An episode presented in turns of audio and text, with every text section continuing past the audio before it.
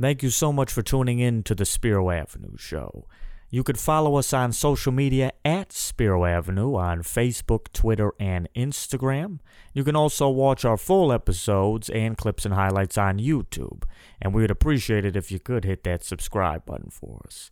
Anyways, thank you so much for tuning in, and I hope you enjoy. I've been in a very good mood lately, and I've been accused probably fairly of being a, a crotchety guy, a temperamental guy, a curmudgeon about Detroit sports teams, although I would argue there's plenty of good reason to be curmudgeony about these things lately. But uh, I've been pretty happy. I, am on the Rams train. Uh, I'm enjoying it as if I were a lifelong St. Louis slash LA Ram fan. So we're enjoying uh, every aspect of that run here at the Spiro Avenue show anyway. And things I think are looking up for uh, baseball maybe getting played. I heard some whispers today. So I, have been in a good mood. I've been in a good mood. But I, I have to, as we're setting up this Lions topic today, kind of look at things from a different perspective because everyone's talking about Stafford ad nauseum, and you know we're going to be right back on that track tonight. Not the whole night for part of it, but I want to take more of a macro view of the Detroit Lions. And you know, this is something I've been thinking about lately, particularly the last week or so. I've been thinking about what's really the issue with the Detroit Lions from a big picture, long term, 60 year view, not what's going on right now. What, why haven't they ever been good?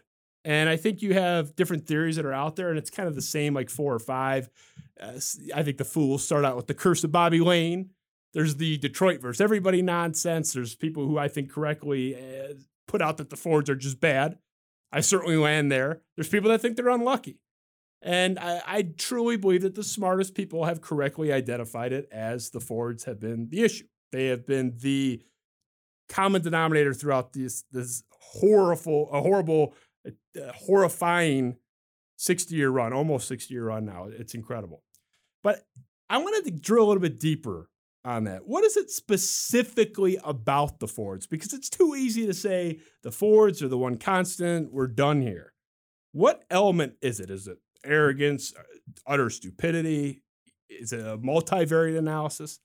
I've been honestly wondering because it, it, I knew it was the Fords. I couldn't nail, nail down exactly what it was, but I think I got it now. I really think I got it. And I decided to play doctor in the last 24 hours and really drill deep into this. So, Dr. Justin, if you'll let me play one on TV for a few minutes, is going to diagnose the problem.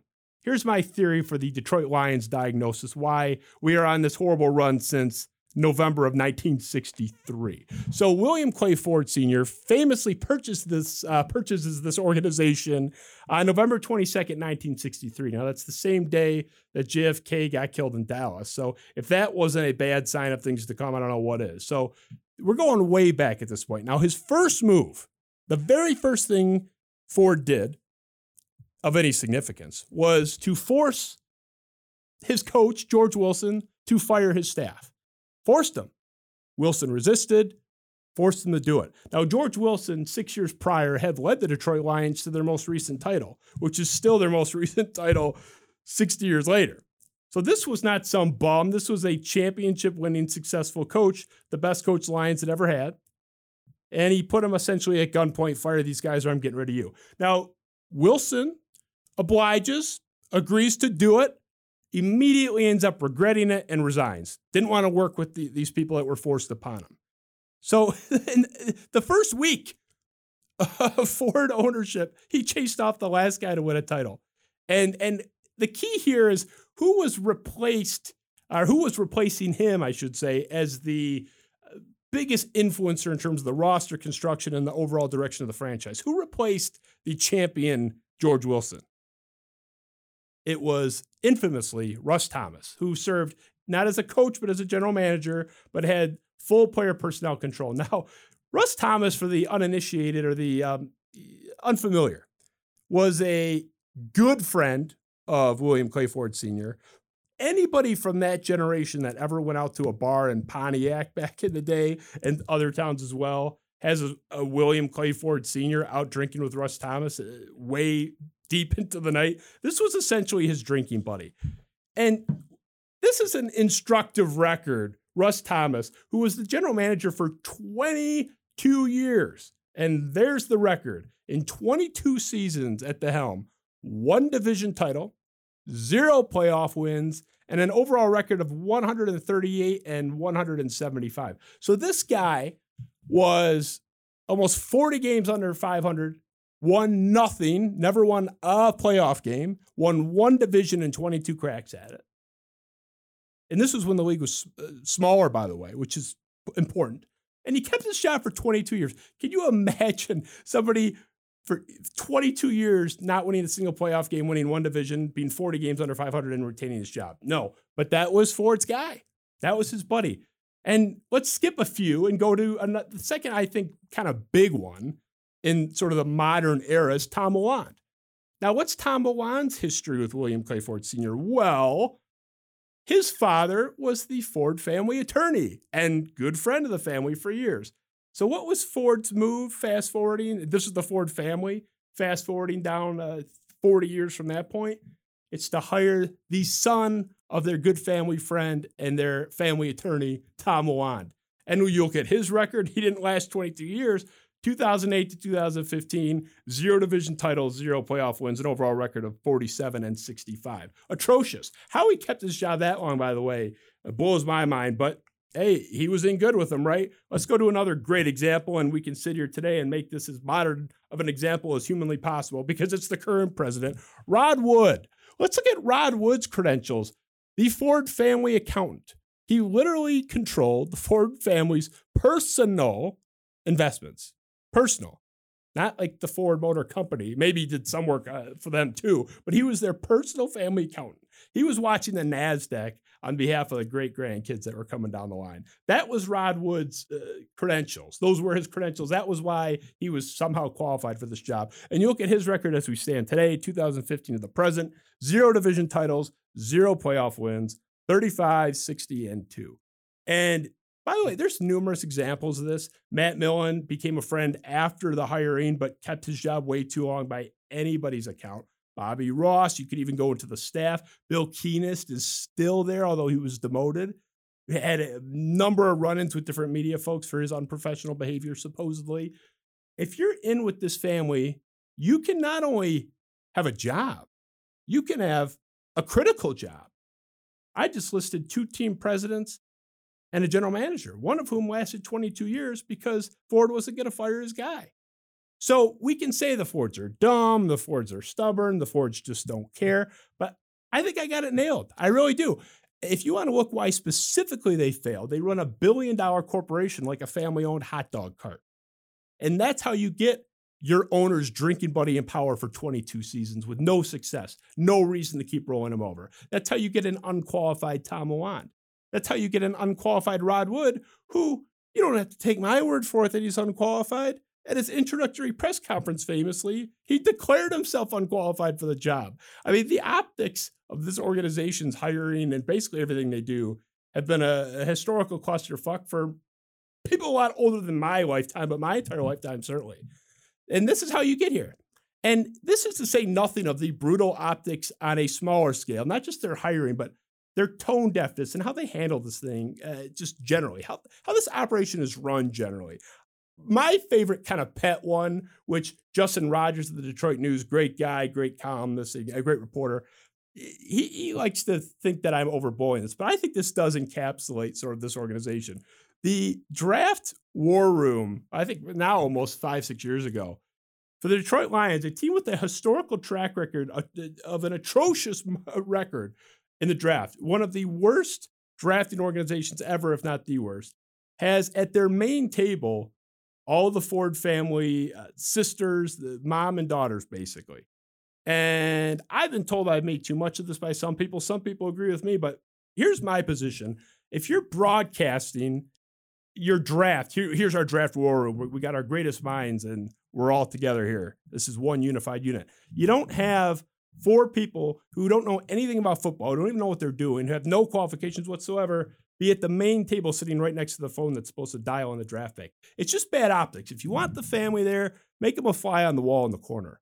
But that, it's just even the small stuff, the minutia. Everything is you're part of the family, so you get to sit at the head table. You know what? In my own family on Thanksgiving, I was told as a kid, you sit at the kids' table because you like you don't sit here. It's your house. It's my house. Even up until like five years ago, I was still at the kids' table. a guy 29 years old. You can't do it. You have to have some deference to the people that actually have credentials in this. None of uh, those people had any credentials. The optics are terrible. So you have this organization with a history of loathsome drafting, uh, and they're projecting this image of just tomfoolery for elderly uh, women with no football qualifications, not just in the room, but front and center. So uh, this has been the history forever. And I think this has been their biggest problem. I think it's the nepotism and the friends. And oh, I love Jim Caldwell. If you're not their friend up front and that's why you got the job, you better get in quickly with them because if you do, you're going to hold on to your job way too long. And that's exactly what we've seen again and again and again. So this is a fitting start for them. William Clay Ford Sr. was uh, from the beginning, the grandson of a wealthy icon, Henry Ford, he didn't make the money or create the wealth that afforded them the ability to make this purchase of this organization. So this whole thing was born. The Detroit Lions were born of a handout nepotistic uh, seed. This is where this whole thing grew from. And it, it's gone right down the line to the present day. And you look at Sheila Ford Hamp right now. Sheila Ford Hamp right now is in charge. She runs the whole thing you can look up her listed resume. It's actually pretty funny. The work that she has listed in her own public profile is she has a master's degree in teaching and she won a state championship in tennis in high school. This is the person running a multi billion dollar corporation. Her predecessor, her mother, Martha Ford, took over for the old man. Herself, a third generation uh, member of the wealthy Firestone family. She's never worked a job in her life. She has never had a job. These are the people that are running this operation. And you know, the owners are one thing, but the people right under them are, are unqualified. So it, it's too hard to win in this league. That's the conclusion. It's too hard to win in the NFL as it is. It's so cutthroat. It, it, it's a big, big money industry. Even really smart people, really good people, really qualified people don't work out and get fired. So if you're going to be in the most cutthroat, uh, sports entertainment league in the world, arguably. You can't be coming to that fight with your friend, the accountant, your friend's uh, attorney's son. You can't be coming to that with your drinking buddy that you go up to the bar at Pontiac with. You can't do it because you're going to get clobbered. And that's what's happened. So it's hard enough as it is. You bring the nepotism in, you're done. And that's why we're here. It's not Detroit versus everybody. It's none of that. So that's how we get 60 years of failure. And that's how we're going to continue to get 60 years of failure until you get someone in there that got their job and maintained their job, not because they, they're friends with the owner. So that's where I land. That's way too much of me, not enough of our guest, who is esteemed, who's brilliant, who is a personal friend of mine, making a long overdue second return, uh, our second appearance here. Over a year. Over a year. I'm embarrassed. That's that's on me as the host. I, I regret it, but it's Adham Beydoun, Woodward Sports Network, host of the Morning Woodward It's been Show. a minute. You're honestly, I wasn't even the host last time we did this, by the way.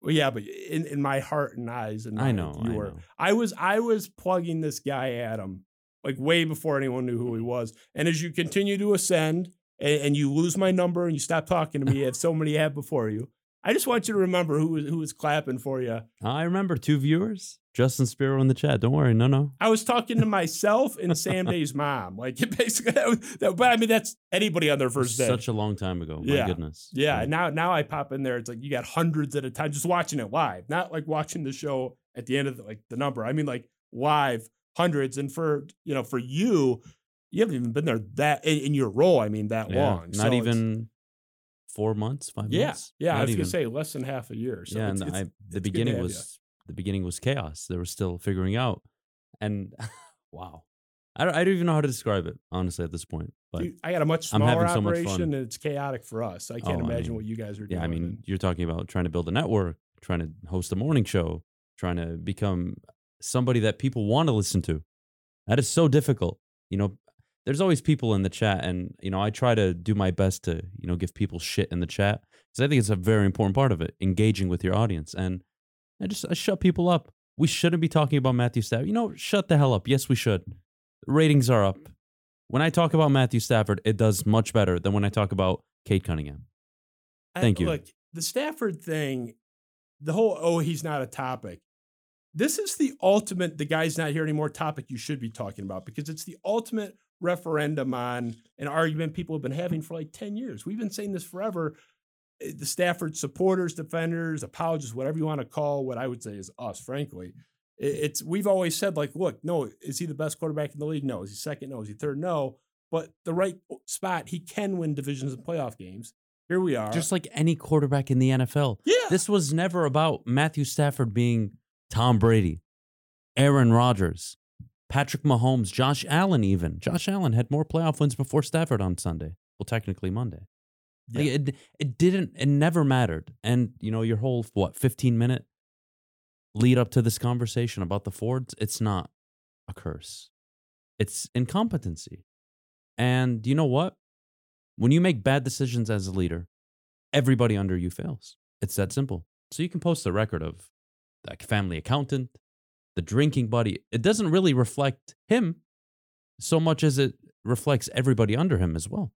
When you're a leader and you're making bad decisions, like I can be a bad, you know, unqualified leader, but if I hire the right guy under me, oh, I mean, I'll look way better than what I really am. Problem is, you never made good hires. There was never an outstanding GM. Where's the Hall of Fame GM in Detroit's lifetime? Where's the Hall of Fame head coach? There's never been one. And then you Yeah. finally stumbled upon a quarterback in 2008. You finally stumbled upon him. And he really misses his first two seasons. So you can throw that out of the book. He was a seven year pro by the time he played his last playoff game. I mean, honestly, it was like his fifth year. He what played two games his rookie year, Yep. eight the next year, or vice versa. And the one constant has always been the Fords. It's always been the Lions, the GMs, the head coaches. And here we are. He leaves, he's traded, and in year one delivers a division title, a playoff win, and we have the gall, the nerve to say, well, that's not enough. Are you fucking kidding me? That's the goalpost movie, though. I don't even care about the goalposts. The Yeah. Lions have one career in their fucking entirety, have one playoff win. Well, and it came in 91. Uh, Stafford leaves for one season. wins before that. But I, I, mean, don't count. yeah. In modern NFL Yeah. terms, they have one playoff win. The, the other six, I guess, if you want to put that in play. But no, no. Yeah, I mean, the, pr- prior to Prior to the Fords, Yeah, I'm not really going to consider that. It's 1963. To me, it's very simple. They they have had basically no success for the what 45 years before Stafford got here. He was here. They had for them what was relative success, and we'll talk about that later. And then the second he's gone, they go back in the tank, and he goes somewhere else and does what they said he couldn't do. So it, you couldn't have a more clear conclusion here, and like we're still arguing about it. I don't understand the people, and I work with some of these people that, well, you know what? Well, he's not great. And Jared Goff could have won the game on Monday with that defense, with that run. No shit. That is the point. When have the Lions ever delivered a run game like that? A defense like that? One time he had a top 10 defense. One time in his entire career. Yeah, and what did he do? I mean, he went eleven and five, and basically got screwed out of a playoff win. So I mean, I mean, we're like- so critical, and you know, I brought up Peyton Manning not too long ago, and I compared the first three starts of Peyton Manning and Matthew Stafford. Peyton Manning in his first three starts in the playoffs, one touchdown pass. Matthew Stafford four. Ben, Both what do you think? Should we do the Stafford thing now? Because we were going to get that. Are you ready to do the Stafford thing now, Ben? Yeah, we could do it. Let's Uh-oh. do it now. Because no, no, there's no. I mean, there's no like. There's no order Yeah, to I, it, I didn't get him on tape telling like you know Sam to fuck off or anything. I, I just I we, I was going to get more into the the big picture, but let's do Stafford now because I, I think that is sort of the the hot topic right now. So I think I mean, it's relevant to everything you just brought up on that screen. Oh, it's all tied. It's all tied. So, I mean, we talked a little bit about the record. Ben, let's throw up that Lions without Matthew Stafford since 2008. So, this is uh, things are better with Matthew, which it's true. They're a lot better. Now, look, that 74 and 90 record that Matt Stafford has had with Detroit when he was a starter here, 45% win percentage. No one's saying that's great. But the Lions record without Matthew Stafford the year before he got here, 0 and 16. Right. But I'm combining that with the games that he missed due to injury.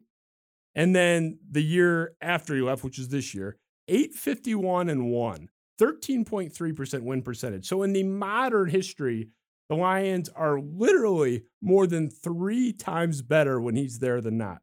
I mean, 74 and 90, it's like, a, I'll do one better for you. yeah. Matthew Stafford, the last 25 seasons, including Dan Campbell's most recent year, Yep. all the way back. The Lions have a 45% win rate with Matthew Stafford. Without him, including the 12 years he was here and the 13, uh, excuse me, the 12 prior and this year, 26%.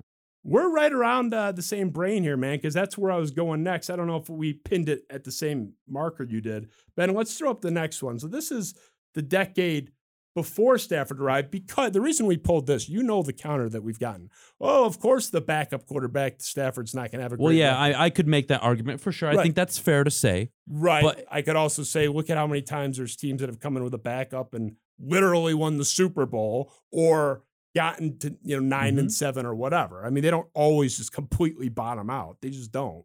But so the decade before Stafford even arrives, 31 and 97. So right where you're kind of dancing. I mean, the quarterbacks for me, just honestly, no wonder I was traumatized as a kid. That was brutal. I mean, we put up who did we put? Batch, Charlie Harrington, Batch, Joey and Harrington, John. Kitna, and Culpepper. So this whole like, oh, of course the backup quarter the quarterback thing. Like, I'm sorry, any sample you want to pull, the Lions have been bad. You can go to the 90s. How many losing seasons? And the 90s, honestly, for me, is like that's what you want to be as a franchise. You know, it's not overly successful, but you show your fan base you're on the way. I don't want the Super Bowl every year. I'm not stupid. One team wins it every year. Two teams get to the title game in your conference. It is not hard. Win the division one year, compete for it the next, win it any other year. You win the division every three years, I would be happy yeah. at this point. And that's just how the NFL is. It's a cycle. Like this Patriots dynasty, Mike Tomlin. Mike Tomlin hasn't, he's what? He wins the division, if I did the number correctly, one every 2.7 years. Basically every three seasons. So for two seasons, Pittsburgh, you're not winning your division. You still like the guy. You still like ownership. You still like your GM. No one's freaking out if you have a down year. That's why I didn't freak out when Jim Caldwell went 7 and 9. The guy earned an 11 and 5 record. Yeah. You have to give him the benefit of the doubt. And then what happened those 2 years after? You saw a peak. And for me it's it's hard to conversate with just standard Detroit Lions fans because they don't even acknowledge these kind of things. Caldwell peaked. Year 1. You saw it. oh yeah, they were You're la- you don't get to win 8 games on fourth quarter comebacks and tell me you're a good football coach. and who's beating down the door to hire the guy? If the, if the proof's in the pudding, then look at that pudding. Because sorry, well, no, no one- Detroit Lions coach has ever gotten hired after being fired in the last what 35 40 years. Yeah, that doesn't happen. I mean, who, who Dick Jauron was an interim coach in Buffalo. Doesn't count, That doesn't yeah. count. I mean, I, I it's just the, the bottom line is they can, and you use Tomlin as an example. That's more than I even need. Tomlin's never had a losing. Give me. Brad Childress. oh, or I- Mike Zimmer. You're going too far the other way. I mean, no, I mean, if we're being real, yeah, you win a division, you go 13 and 3, you get to the playoffs, get to an NFC title game, you've shown me you're on the way. As a fan, now as a media critic, of course, when you're up, you're up. When you're down, you're down. But just as, from a fan perspective, Yeah. Justin, these fans are not asking for much. How about not finishing fourth in division for eight straight years? We start there. That would be nice. We have very low expectations of the fan base. Not in this room. You and I actually have some baseline standard that I think is reasonable. Certainly not unreasonable, mm-hmm. but this is why I get frustrated. And I think you and I deal with a lot of the same stuff. We get called, you know, haters, not real fans. I want nothing more. If, they get this thing right at some point, God forbid win a title, I'll be the first one in the parade line. Like I'll, I'll, I'll, I'll camp out. I'll be there. Like I want this more than anybody. I think these people make success less likely to whatever extent fans can have an influence. If everybody out there was like you and me saying, screw these guys, these guys are stupid. I don't care how insulated the Fords are. Even the Fords behind their big fence are going to have uh, some cognizance of the contempt. You know what hurts me? Is I can laugh at the New York Giants right now, right? In the last 24 hours, I really can't. They just hired the basically the number two man in Buffalo. Yep. And he's probably going to bring over Daboll. Very and they guy. likely will turn it around. And look, the Lions have Brad Holmes. I'm not complaining about the direction of the GM right now. I really can't. I think he's done a pretty decent job. If anything, the fact that he hit on Amon-Ra St. Brown in the fourth round, I mean, that gives him at least two, three years. I mean, you're talking a guy, talent wise, he can evaluate talent. I can accept it. What am I getting out of Dan Campbell? And I always ask this question, and people get uncomfortable. What does Dan Campbell's peak look like? Right now, I cannot answer that question, which is why he's going to get next year, maybe the year after. But if you're 2 and 10 come December, it's going to be a really hard sell for me to buy in to, oh, next year is going to be the year.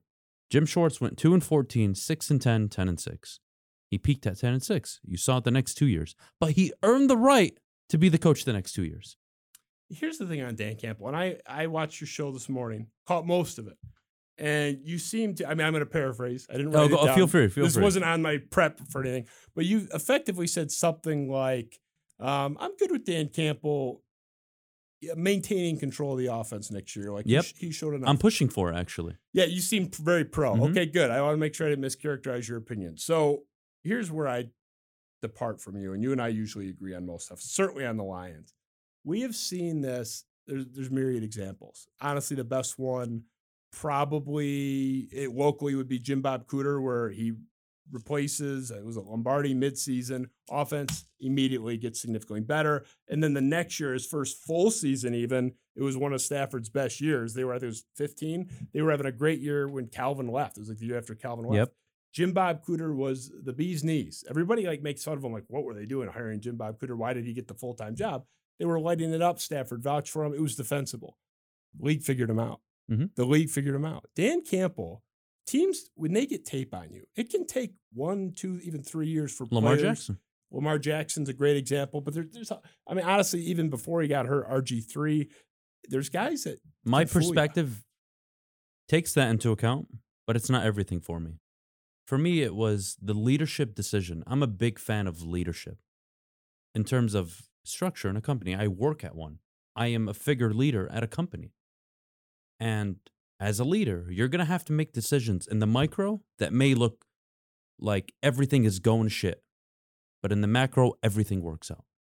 I mean, we did this at Woodward Sports multiple times. And when Dan Campbell pushed back Anthony Lynn, and the first two games were pretty rough, and then they got better and better and better as they went, for me, it told me the leadership capabilities he has. Now, is he Sean Payton? Is he Andy Reid? I don't know.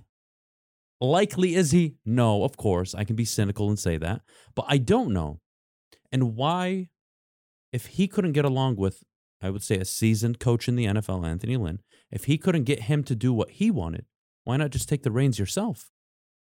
You're it's make- easier for me to judge you as a coach because I don't have to get involved in, oh, well, the Yeah. offensive coordinator was the problem. No, no, no. Remove the variables. You know what kind of offense you want to run? Do it. I will support it. And if it's awful, it's awful. If it's great, great. Make that decision. You have to make tough decisions. I, I get what you're saying, but I think you're making a good argument that I don't even have a problem with for him replacing him in season. That's not what I'm saying. Long no- term. I'm talking about the job next year, calling plays next year.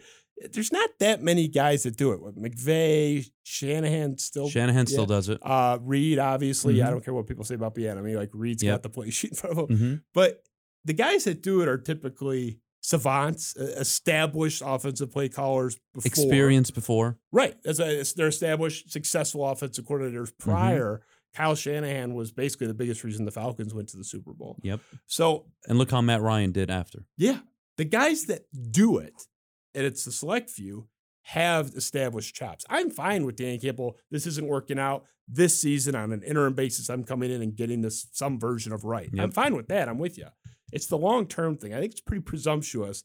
There's not that many guys that can do it for a reason. I think it's tough. It takes you out of some elements of the to game. To make that decision mid-season and to offer the job to somebody after and who's a who wants to come to detroit what offensive coordinator seasoned one right now there isn't one maybe you find him in college now what you're going to have to do if you're dan campbell if you want to go hire outside is you're going to go find the tight ends coach the offensive assistant coach you're going to go give somebody their first opportunity really that's what you want to hedge your future as the detroit lions head coach on if i'm dan campbell i'm taking the reins my my job's on the line, Justin.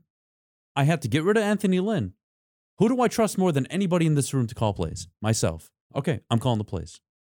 That's it. I mean, I think it's that straightforward. Now, would you, I mean this idea of promoting Deuce Staley blows blows absolutely blows my mind. I'm not sure what the qualification is, but hey, all right, fine, uh, whatever. What, what are Dan Campbell's And Ben- You're defending of course. Dan Campbell. what are his qualifications? Well, you know what? I saw the product on the field, and I'm not saying it was the greatest thing. Yeah. But considering how bad it was to how respectable it was watchable it's not the dynamic offense of the chiefs at the goal line. I mean it's none of this stuff and people forget. Anthony lynn was moving the ball up and down the field. It's just the red zone offense was terrible.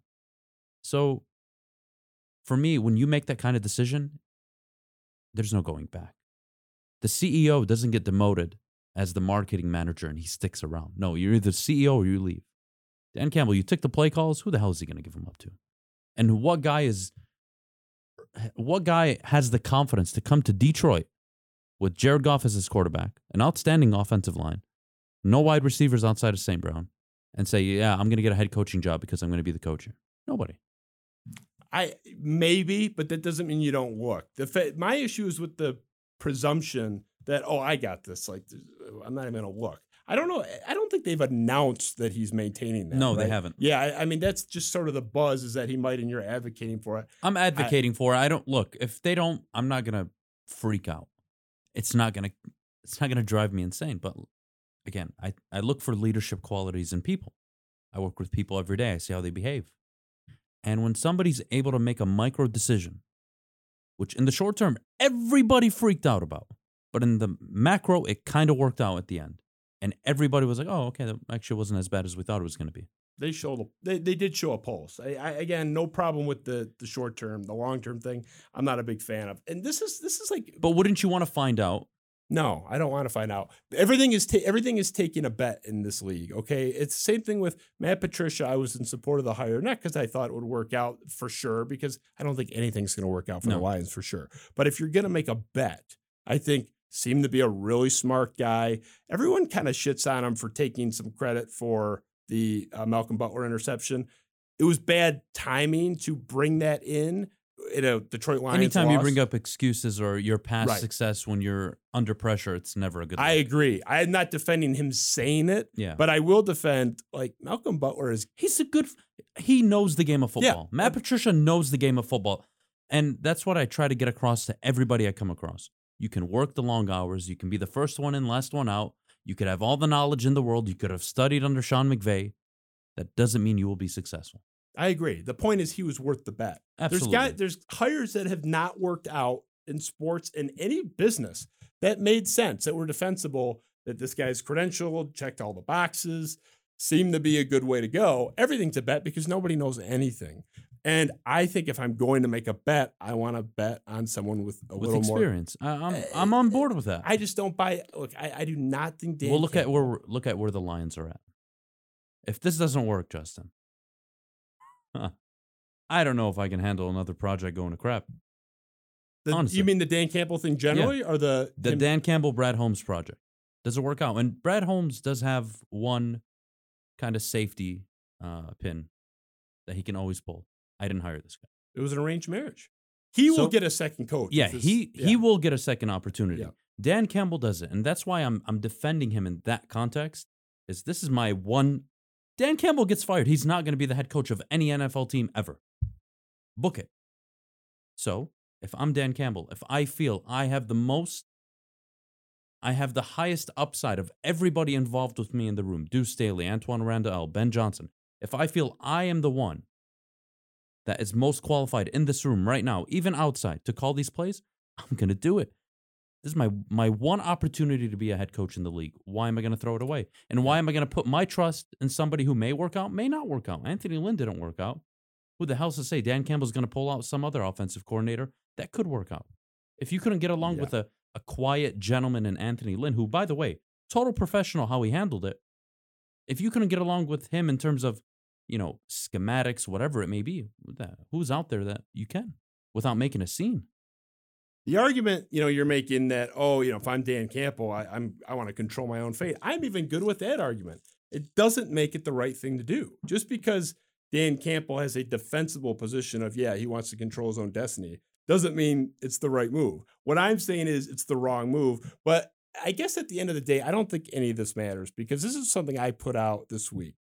I think the one way this organization can really get out of this without the Ford selling, because that's the given that I think we all and I think will never happen.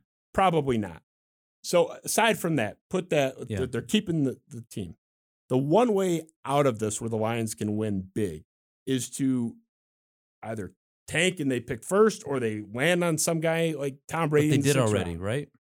Well, but you have to in the right time. Stafford, as great as he is, my argument is they have to land. I, I listed the two. I gave the two exact names. And not going to be now, but it's got to be somebody like that Peyton Manning or Tom Brady. Because those two guys, Andrew Luck. no. When they come into an Well, they came into losing cultures, so I guess to your point, yes. But here's the here's where Brady and Manning stood out and stand out in Brady's case. When they come in, the entire organization is them. It's theirs. How practices are run, how things are, what kind of uh, drinks are in the the buffet line, like everything those guys do. It is Peyton Manning's organization. It's Tom Brady's organization. As great as Rodgers is, as great as Mahomes are, uh, both of them better individual just talents than either of the the two I'm advocating for, they're not like encapsulating everything with the organization. They need somebody to come in that is but that's based on them never getting a qualified head coach and a qualified GM. I think quarterback's more important. And I, I don't think I think that's the only way that they're ever going to be good. I don't see another path because you have to overcome the ownership. You can have a great head coach. I don't think a great maybe I don't think Bill even Bill Belichick. I mean Bill, Bill No, Belichick was with a, a losing organization with Mhm. the Browns and, And, he it didn't work out. And he do won them a playoff game. Yeah, but they uh, not a big success.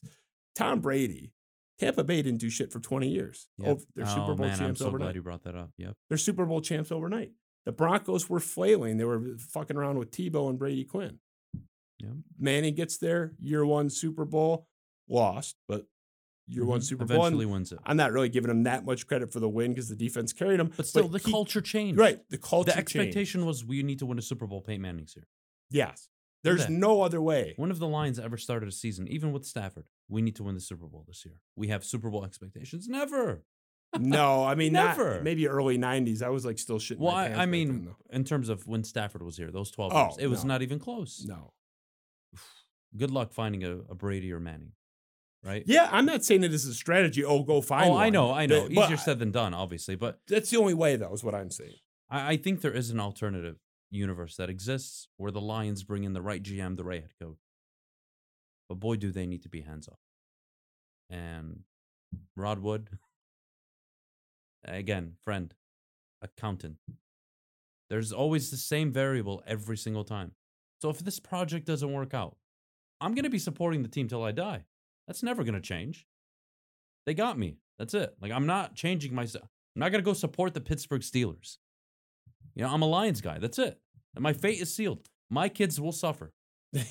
You know? That's what my dad always I'm, told I'm with you. I am But too. like at the end of the day, you had, and I, I hate always going back to Stafford, but you had the foundation to deliver enough success to get rid of the same old Lions stigma. And they failed to do it. I thought that 2014 team, which they could have won that game a million ways, but I- look, I am the anti Detroit versus everybody ref screwed us thing. I hate that stuff, and I don't think it's a Detroit versus everybody or the refs tried to screw anybody, but they did get screwed. Oh, that was way. bad. That was really bad. Yeah, Jim Caldwell also should have gone for it on. Yeah, well, the Bills one, lost two Super Bowls because of a kicker. Yeah. So I don't know. It's not Buffalo versus everybody. I no, I, I think it's ridiculous, but I will say that 2014 Lions team really like actually could have won a Super Bowl. I really believe that they had a top. Had they kept it together too, you had Darius Slay Yeah, entering Sue his prime, out. Glover Quin entering his prime. If you would have drafted Aaron Donald, that wouldn't have been an issue. Um, they had, you know, we can talk about that all the time and reminisce. And the sad part is, even the players, Joique Bell, perfect example. Even Calvin, he's come out and said, and of course Jim Caldwell. We felt like we were a tight end away. That's why you're the Lions. Yeah, That's why you're the Lions. We felt like we were a tight end in a way, or, or a tight end away. And the time of football where who were the premier tight ends? Tony Gonzalez was heading out. winding down. Gronk Yeah. was kind of emerging, but that wasn't the you know the de facto why the Patriots were successful. They had one without him. You, you were a tight end away, Jim. That was that was it. Not trying to kill the other team's quarterback. Defensive rookie of the year, all pro every single year since. It's unbelievable. I mean, the fact they had a competent offensive line. They weren't good, but they I think they were like 19th. They were 18th. average. They were middle of the pack. Yeah, they were middle. They were not like bad. They weren't a weakness. They were just average. And Calvin Johnson, Golden Tate, Pettigrew for all that he gets shit on is like was a functional NFL tight end. They had a top five defense that Pro Football Focus had them as like that. I mean, that year things have changed, but that year they were the second best defense in the past like 10 years or something by their metrics. Mhm. Like it was it was considered an elite defense, even better than some of the traditional. But you know what's funny? That year, every time they played a good team, that defense didn't show up. That's fair. That's fair. I, th- I I just I think it is interesting because that is the one team that I really thought like going in I think we all felt that way. going into the playoffs. I mean, Like they were gonna Like- they were gonna beat the Cowboys. Yeah. The Cowboys were gonna continue to choke. That was the narrative. And the Lions were finally gonna get over the hump. And fourth and one, you had an opportunity and you punted. yeah. And what happened with that punt? It was like a 17 yard punt. Unreal. They, changed the. I You mean, know- at least pin him deep. I, I love that you brought up Pettigrew and defended him a little bit because I want to defend Eric Ebron. The hell the hell we complaining about Ebron? His first 40 games in the three years he was in Detroit, those first three seasons, side by side next to Hawk. They each have played 40 games in three years. 1,400 yards, 1,700 yards. Seven touchdowns. I believe Haw- Hawk has 12. So he's, you know, more touchdowns. But oh, Eric Ebron drops the ball. Eric Ebron had a better pass pass catching rate through two seasons than TJ Hockenson. What's the difference between those two guys, though? One has much higher upside, of course. No, I'm talking. Well, I'm talking about just in those first few years. Ebron had a big mouth, man. Oh, he E- had he was was- mentally weak. Like But look, chirping at the Hawk fans. came into what situation though? He didn't come into a winning situation.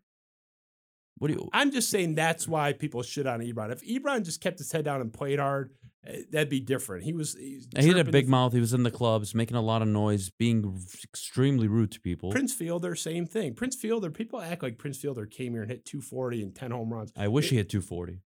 What? He was better both years. Prince Fielder was really good, especially that first year. His OPS was like 920 or Mhm. something. It's like the seventh highest OPS in baseball that year. The second year was down a little bit, but he had two good seasons. No, he he was extremely productive. Yeah. It was glossed over by the bullpen.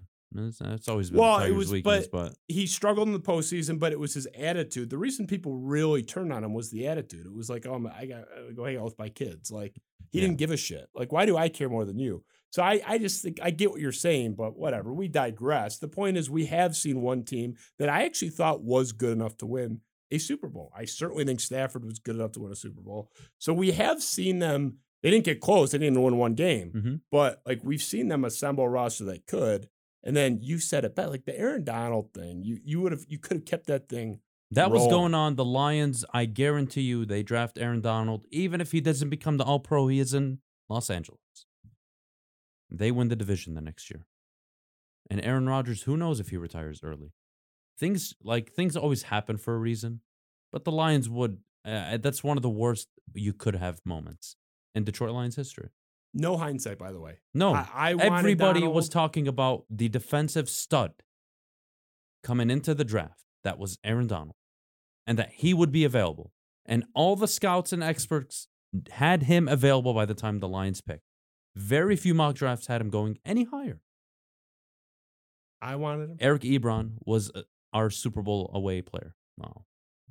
That's why you're the Lions. Am I misremembering that? Because I know I wanted him, but I felt like 80% of the fan base were all. I'll tell you where I was that day.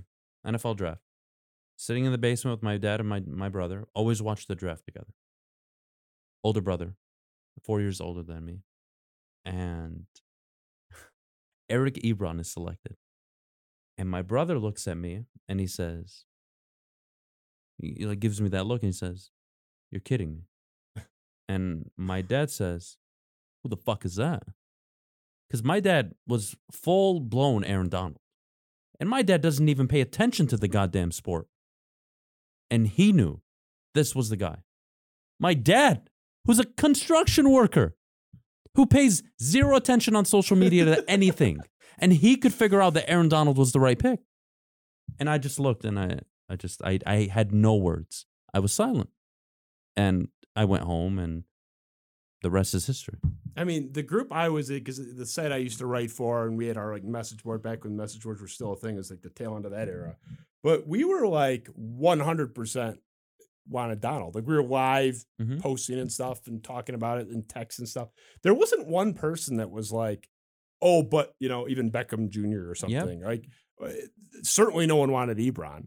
And it's funny, like Ebron's whole thing was his whole like backstory of the draft poser little stuff is like, oh, he proposed the day of the draft or yesterday before the draft or whatever. He ended up dumping the girl like two months later. so it's just like this whole thing was like the off to a optics rough of the whole thing was Yeah, it's it Awful. Was, it was rough, and that was a, a huge sting on what they were doing to keep that rolling. I think that's a great point. Just not just we all knew they should have taken him, but just Mhm. that kind of fork in the road. What was the conversation recently when the Lions had the number three overall pick? Nobody believed in Jim, or excuse me, Matt Patricia or Bob Quinn at that moment of time. And what did ownership do? They came out and kindly said, We don't believe in this current team that we've assembled, but we're going to give them this year. If they don't win, they're done. Really? You're going to give those people who you don't believe in an entire season with the number three overall pick that could have been Justin Herbert, may I add. Yeah, I can't. I can't. I, I can't kill him for that. I can kill him for not taking a quarterback. I can kill him for not thinking into the future. Oh, I I Because killed if him you in real knew the time for- roster, if you knew the roster was not good enough, which honestly, a homeless person could have figured out that roster was not good enough to win 9, 10 games, even with Stafford. And you think you're going to take a corner at three and sign off on it? You don't I mean, let talk somebody- about setting, the, setting the franchise back years. you don't let, years. you don't let him make that pick. Is the bottom line. Absolutely. But who's qualified in the building to do it? None of them. That's also a big That's problem. why they had to go. But uh, again, that it, people that Oh, I'm talking about ownership, the president too. Like if you take it out of Bob Quinn's hand, who's qualified there? One of your scouts, maybe. Oh, Rod Wood can give him some stock tips. Uh, I mean, maybe that maybe that'll help. That's always been the problem. And That's what we laid out. and here we are. Here we are. And people say, well, why can't you ever talk nicely about the Lions? I would give my limbs. I offered my arms and my legs for this team to be successful. I heard you. Like I would kill. I would kill and go to jail if it meant the Lions would be successful for a 10 year decade. I will take one for everyone. Look, here's But, the like- bottom line. They are victim blaming when they come after people like you and me. Why is it why is it on me and people uh, going after people like us? Why is it on us to be nice? Can they be nice to us as a Thank team you. and give us Can nice we things? buy tickets to the home playoff game at Ford Field? Oh, haven't seen one of those. Can I buy memorabilia saying we were the 2023 division ta- uh, champions? Can't buy that. Nowhere to be found. Can you imagine how fun it would be if they were good? Like even Uh, not even It'd be the title, greatest thing for the city. It's something I wish and pray for. It would be the greatest thing for the Lions to be successful. Look at the love they get for not doing anything. Uh, I, you know what? I'm, I'm glad you brought that up. I want to say two weeks ago, I started the show, 15 minute complete tirade. And what I Those are the did was, and what I did was, I just I tried to put success into context. I wanted the general fan to understand what success was and why people like me and you are so frustrated with the Detroit Lions, but not the Detroit Pistons who have been irrelevant for a decade. Why? They gave me 04. They gave me seven straight Eastern Conference finals. I'll be patient and I'll continue to be patient. The Tigers, they haven't won since 84. You know what? Been to the World Series twice, multiple AL- ALCS appearances. I'll be patient. They've shown me they can get it together. The Red Wings, last cup in what? 08, I believe? Yep. I have every reason to be upset about the Red Wings after that, especially the Franzen signing and letting Hossa go. But here we go. Here we go. I will be patient because you've delivered me great memories. What memories have the Lions given any of the fans? None. Yeah. Not Outside a- of trauma. yeah. Yeah. And that's kind of what I did for those 15 minutes. I just said, this is why people are patient. And I'm not expecting the Pistons to win a title for five years, Justin. Hell, I could say seven years if they're lucky to win a title. The Red Wings have like a 30 year grace period with me, of which they're they've used about seven or eight. So they're in it. But like I don't need them to never ever do anything again. I'd like to take my sons and you know my daughter if she's interested. Of course. But like they earned a lot of time with me Pistons less, but still, I, I'm not. I, I'm, I'm with you. Pistons, it's time to get rolling pretty soon. The Lions, like again, would I be heartbroken without a title if, with some close calls? Yeah, I've lived it with the Tigers. How do you get rid of same old lion stigma? What's your like theory? What's your like? uh, I'll tell you mine. Specific criteria. specific criteria? Um, two division wins in five years. Okay, I'll you go. know, is one. There's a I'll couple give of you a 10 year period. check. if they won the division three times in ten years, multiple playoff wins, and one NFC title appearance, whether they win or lost, that for me is a functionable franchise. It's not asking for much. Win the division every three years. But you're gonna have moments, guys. I don't care who you are. Your team will be bad. It Happens to everybody. The Packers went from 67 to 95. One division title. Since 95, obviously they've dominated my life, but whatever, it's not irrelevant. It's not relevant, but that's the point. Teams can go. The Vikings, Justin, when's the last time they won a Super Bowl? When's the last time they've been to a Super Bowl? Excuse me. Have they? Have they? 77. Have they ever won? No. Yeah, I was 77. say I didn't think they'd ever won one. 77. And you know what? I think a lot about the Vikings organization. I do. They've won divisions. They've been to an NFC title game with Case Keenum. During Matthew Stafford's time, I've watched Jay Cutler, Mitchell Trubisky. Who else? Off the top of my head, uh, that's won a division. Case Keenum's won a division. Teddy Bridgewater's won a division. You can't win a division with Matthew Stafford. I mean, the Vikings, the best kicker in the league, who hadn't missed all year, missed like a 38 yarder in a dome, and they would have been in the the Super Bowl. The Bears kicker. yeah, Like that team was good. you and it probably cost Matt Nagy his job four years later. you can't blame like the organization. Oh, they're dysfunctional because a kicker misses like a gimme. No. Like that's where it's like, okay, that's not not out of your hands, maybe, but it's not a, a uh, referendum on the whole operation. The Bills. Let's not let's use the Bills. The Bills went to four straight Super Bowls and they became basically like the dirt of the NFL for a long time. They were like part of that bottom 5 group. Tom Brady had owned them every single time they had played. They were always finishing third or fourth in the division. And then they draft Josh Allen and then they get their organization put together and they hire a good head coach. And what do you know? They've won a division and they've won playoff games. Like it's not hard. And they're rolling. It's not hard. It's it's well, it's not hard on a long enough timeline. That's the point. Like it's not hard to flare up and be good every once in a while. They haven't done it. I want to transition to this now. The quarterback situation. I've heard a variety of opinions at, at your network, and I, I get. I kind of see where both sides are going with this, particularly the idea of drafting a quarterback early, mainly with one of those first two picks uh, here in a few months. So I think in general, most people think this is a good year to sit out drafting a quarterback. You know, maybe you take a project in the fifth round or whatever, but you don't use one of those top picks on them. I kind of land here as well. This is sort of where I land as well, generally. But I will say, as you know, these evaluations are difficult to begin with. This class in particular appears to be weak. So it's hard enough to find, even if you think, oh, the class is great. Everyone thought Justin Fields was the beast. Mhm. He might not be able to play at all. Like, sorry, Joey. But like, I know Joey thought the guys John Elway. Trevor Lawrence would be a bust. Well, it's he looks pretty bad, but I, I'm all in on Trevor Yeah. Lawrence still. But it's hard enough to begin with, even when you like the class. We all agree this class appears a lot weaker. Now it's even harder to hit uh, in that first round. So I get all that, but there's one element that does intrigue me, even though the Lions clearly do need a pass rusher, and the, the best two prospects just happen to be pass rushers, and they have the second pick.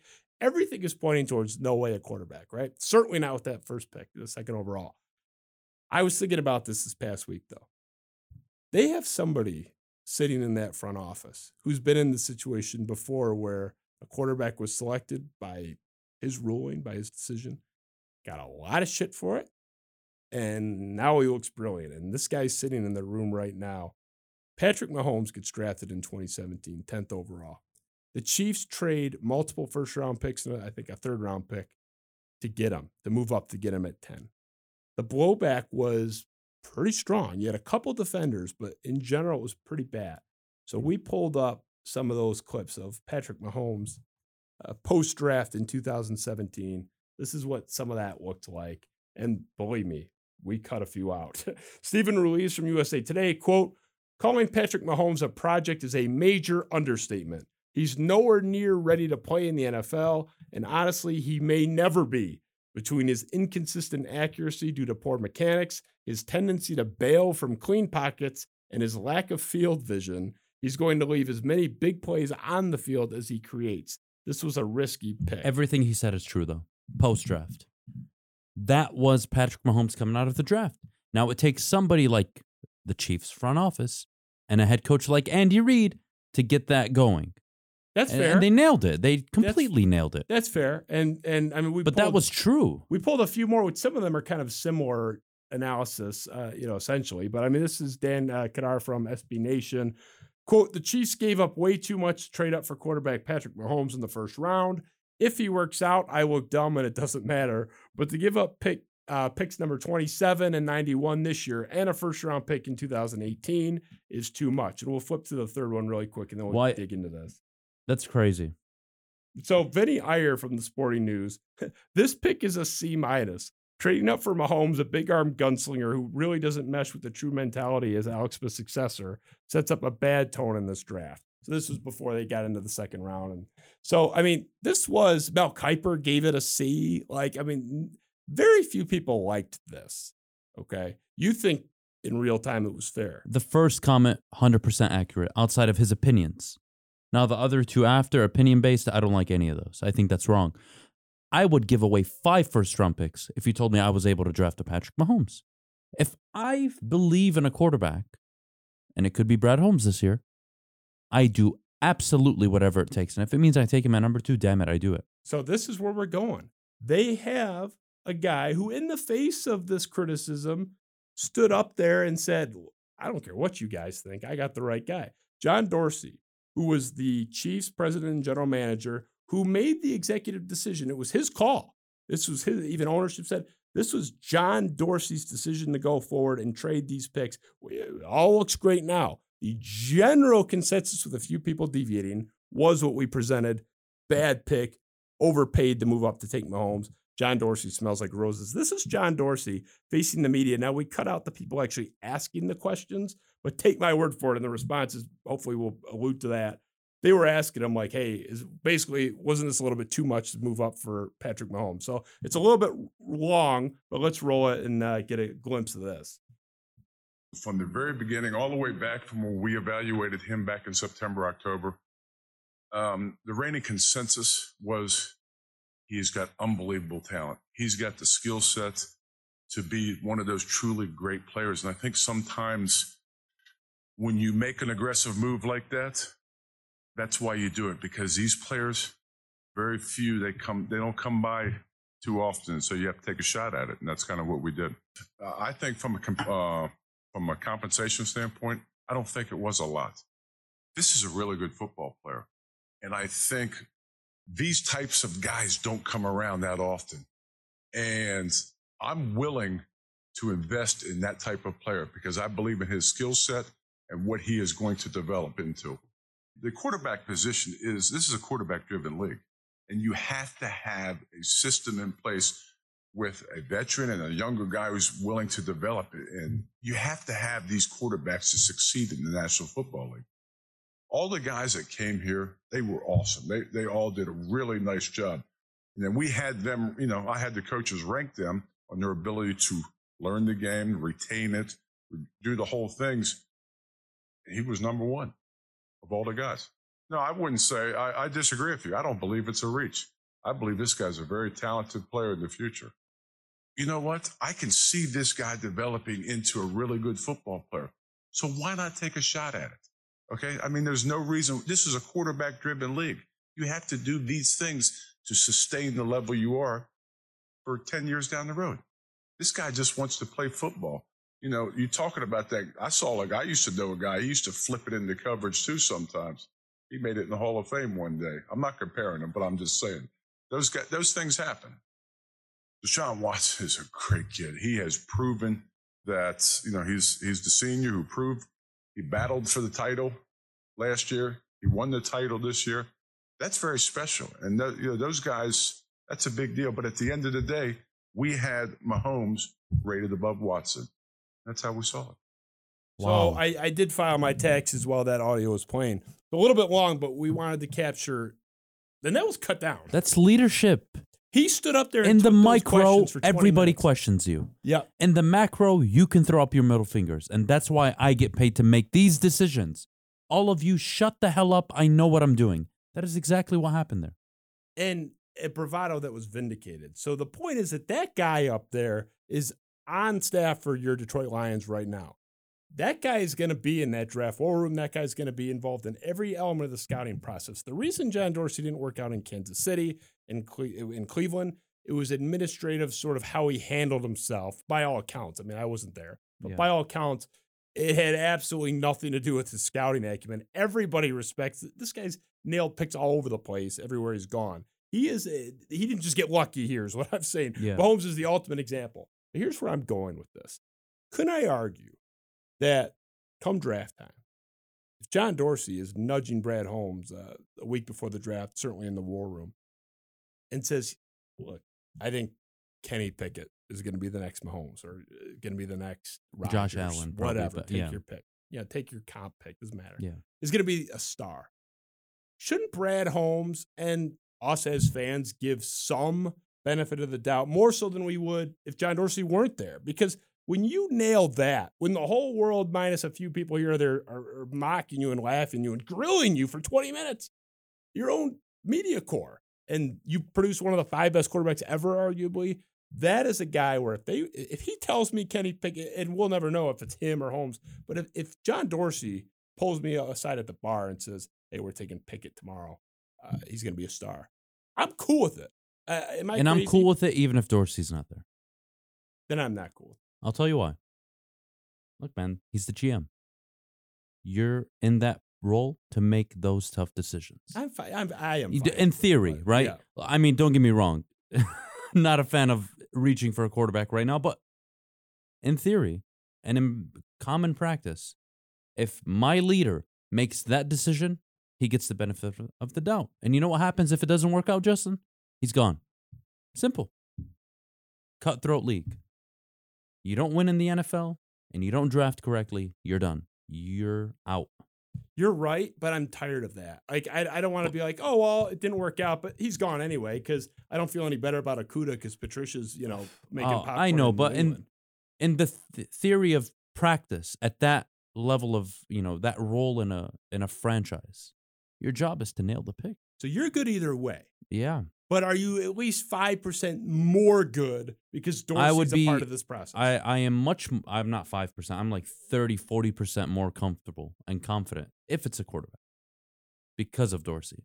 If it wasn't, look internally, I'd be telling you, I'd be sitting up here and saying, "Well, look, I'm honestly, I'm questioning the hell out of this pick. Like they got to get it right, and if they don't, they set the franchise back another five years, and they're going to be out of a job. and even if it's not that second overall pick, let's say It's twenty what, twenty seven? well, 27, or but they let's trade say, up. let's say, yeah, exactly. It's pick 14 is up and they like whoever is still out there. I mean, I take your pick and they, you know, they call up that team picking in the low teens and say like, hey, we'll give you 27 and the Rams pick next year or whatever. If a team already has a quarterback, they, they'll probably do that. That's Mhm. worth sliding back on that, you know, was it Jimmy Johnson at the trade chart Yep, or yep. whatever? I think that matches up like 15 spots, future first. They might even, Lions might lose a little bit. With the right quarterback, who gives a shit? Like, Exactly. right? I I think that this whole like oh they're they're gonna sit back and take you know Sam Howell as Kiper's projection at twenty seven or twenty eight, and it's everyone's so mad if about they believe in a quarterback, no way in hell they draft him at 27, 28. They move up heaven and earth to get him. That's where I was going. I think they'll trade up for one.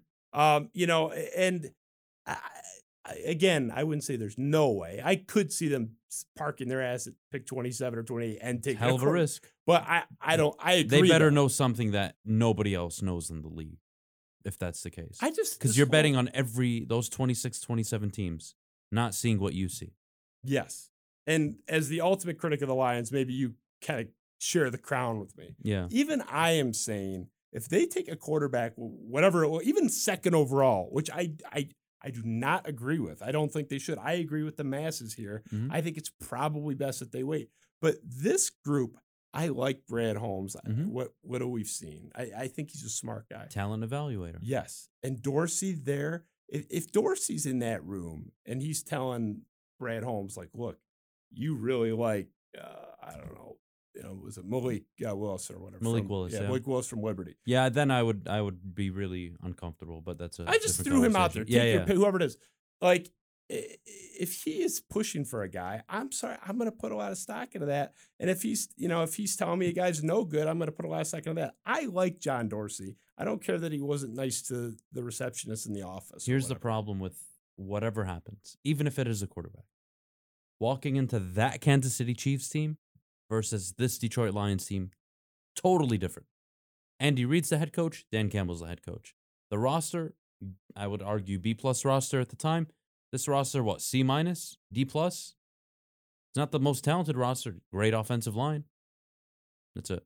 Mahomes would be good anywhere, though. He's Uh, just yeah, in theory, but Stafford was really good. Now he's not Mahomes good, but he's a tier two quarterback if that's the definition you want to give him. And he couldn't get it, and he couldn't overcome it.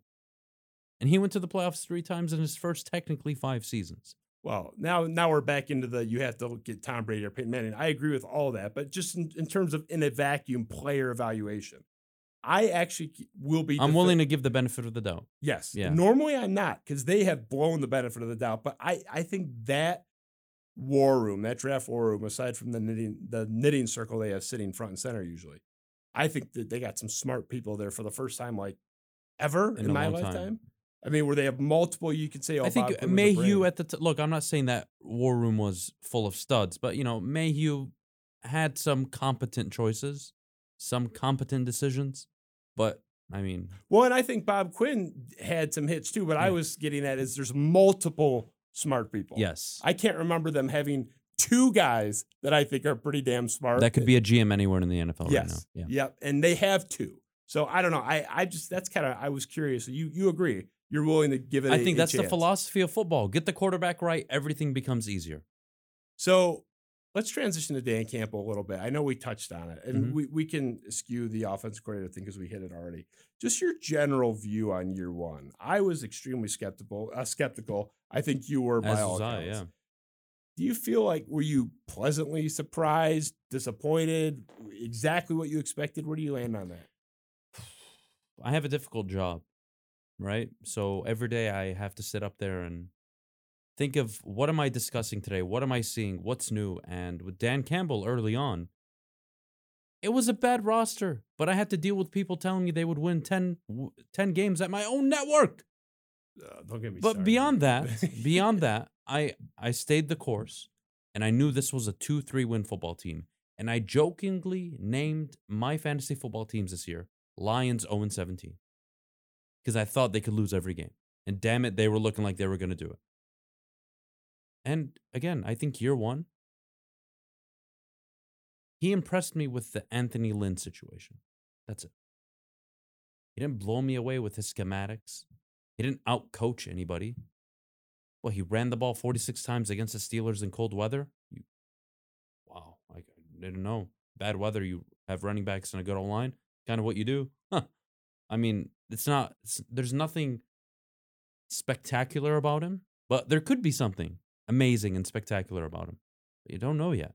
Year one, they built the culture. Whatever all these words, great. I I did this like five word game on the morning show. It was like year one, they uh they took care of business. I I did it uh the week two three weeks ago. The first time we did it, I put year one, uh, good for culture, and then the second time we did the five word game, I had it uh year one is over, now win. It's time to win. you think it's time already? I'm more of a year three guy. You're more of a year three guy for the division. I'm more of a you better win six, seven, eight games. Oh yeah, yeah, I'm fine with that. Yeah, I'm not. I'm not like, accepting winning three wins. record. Yeah, I'm not winning. I'm not accepting three wins next year with that schedule. Hundred percent. And I could make that. the legitimate argument, again, pending free agency, draft class, what they do. Even with Jared Goff at quarterback, that's a seven, eight win football team. Could be nine.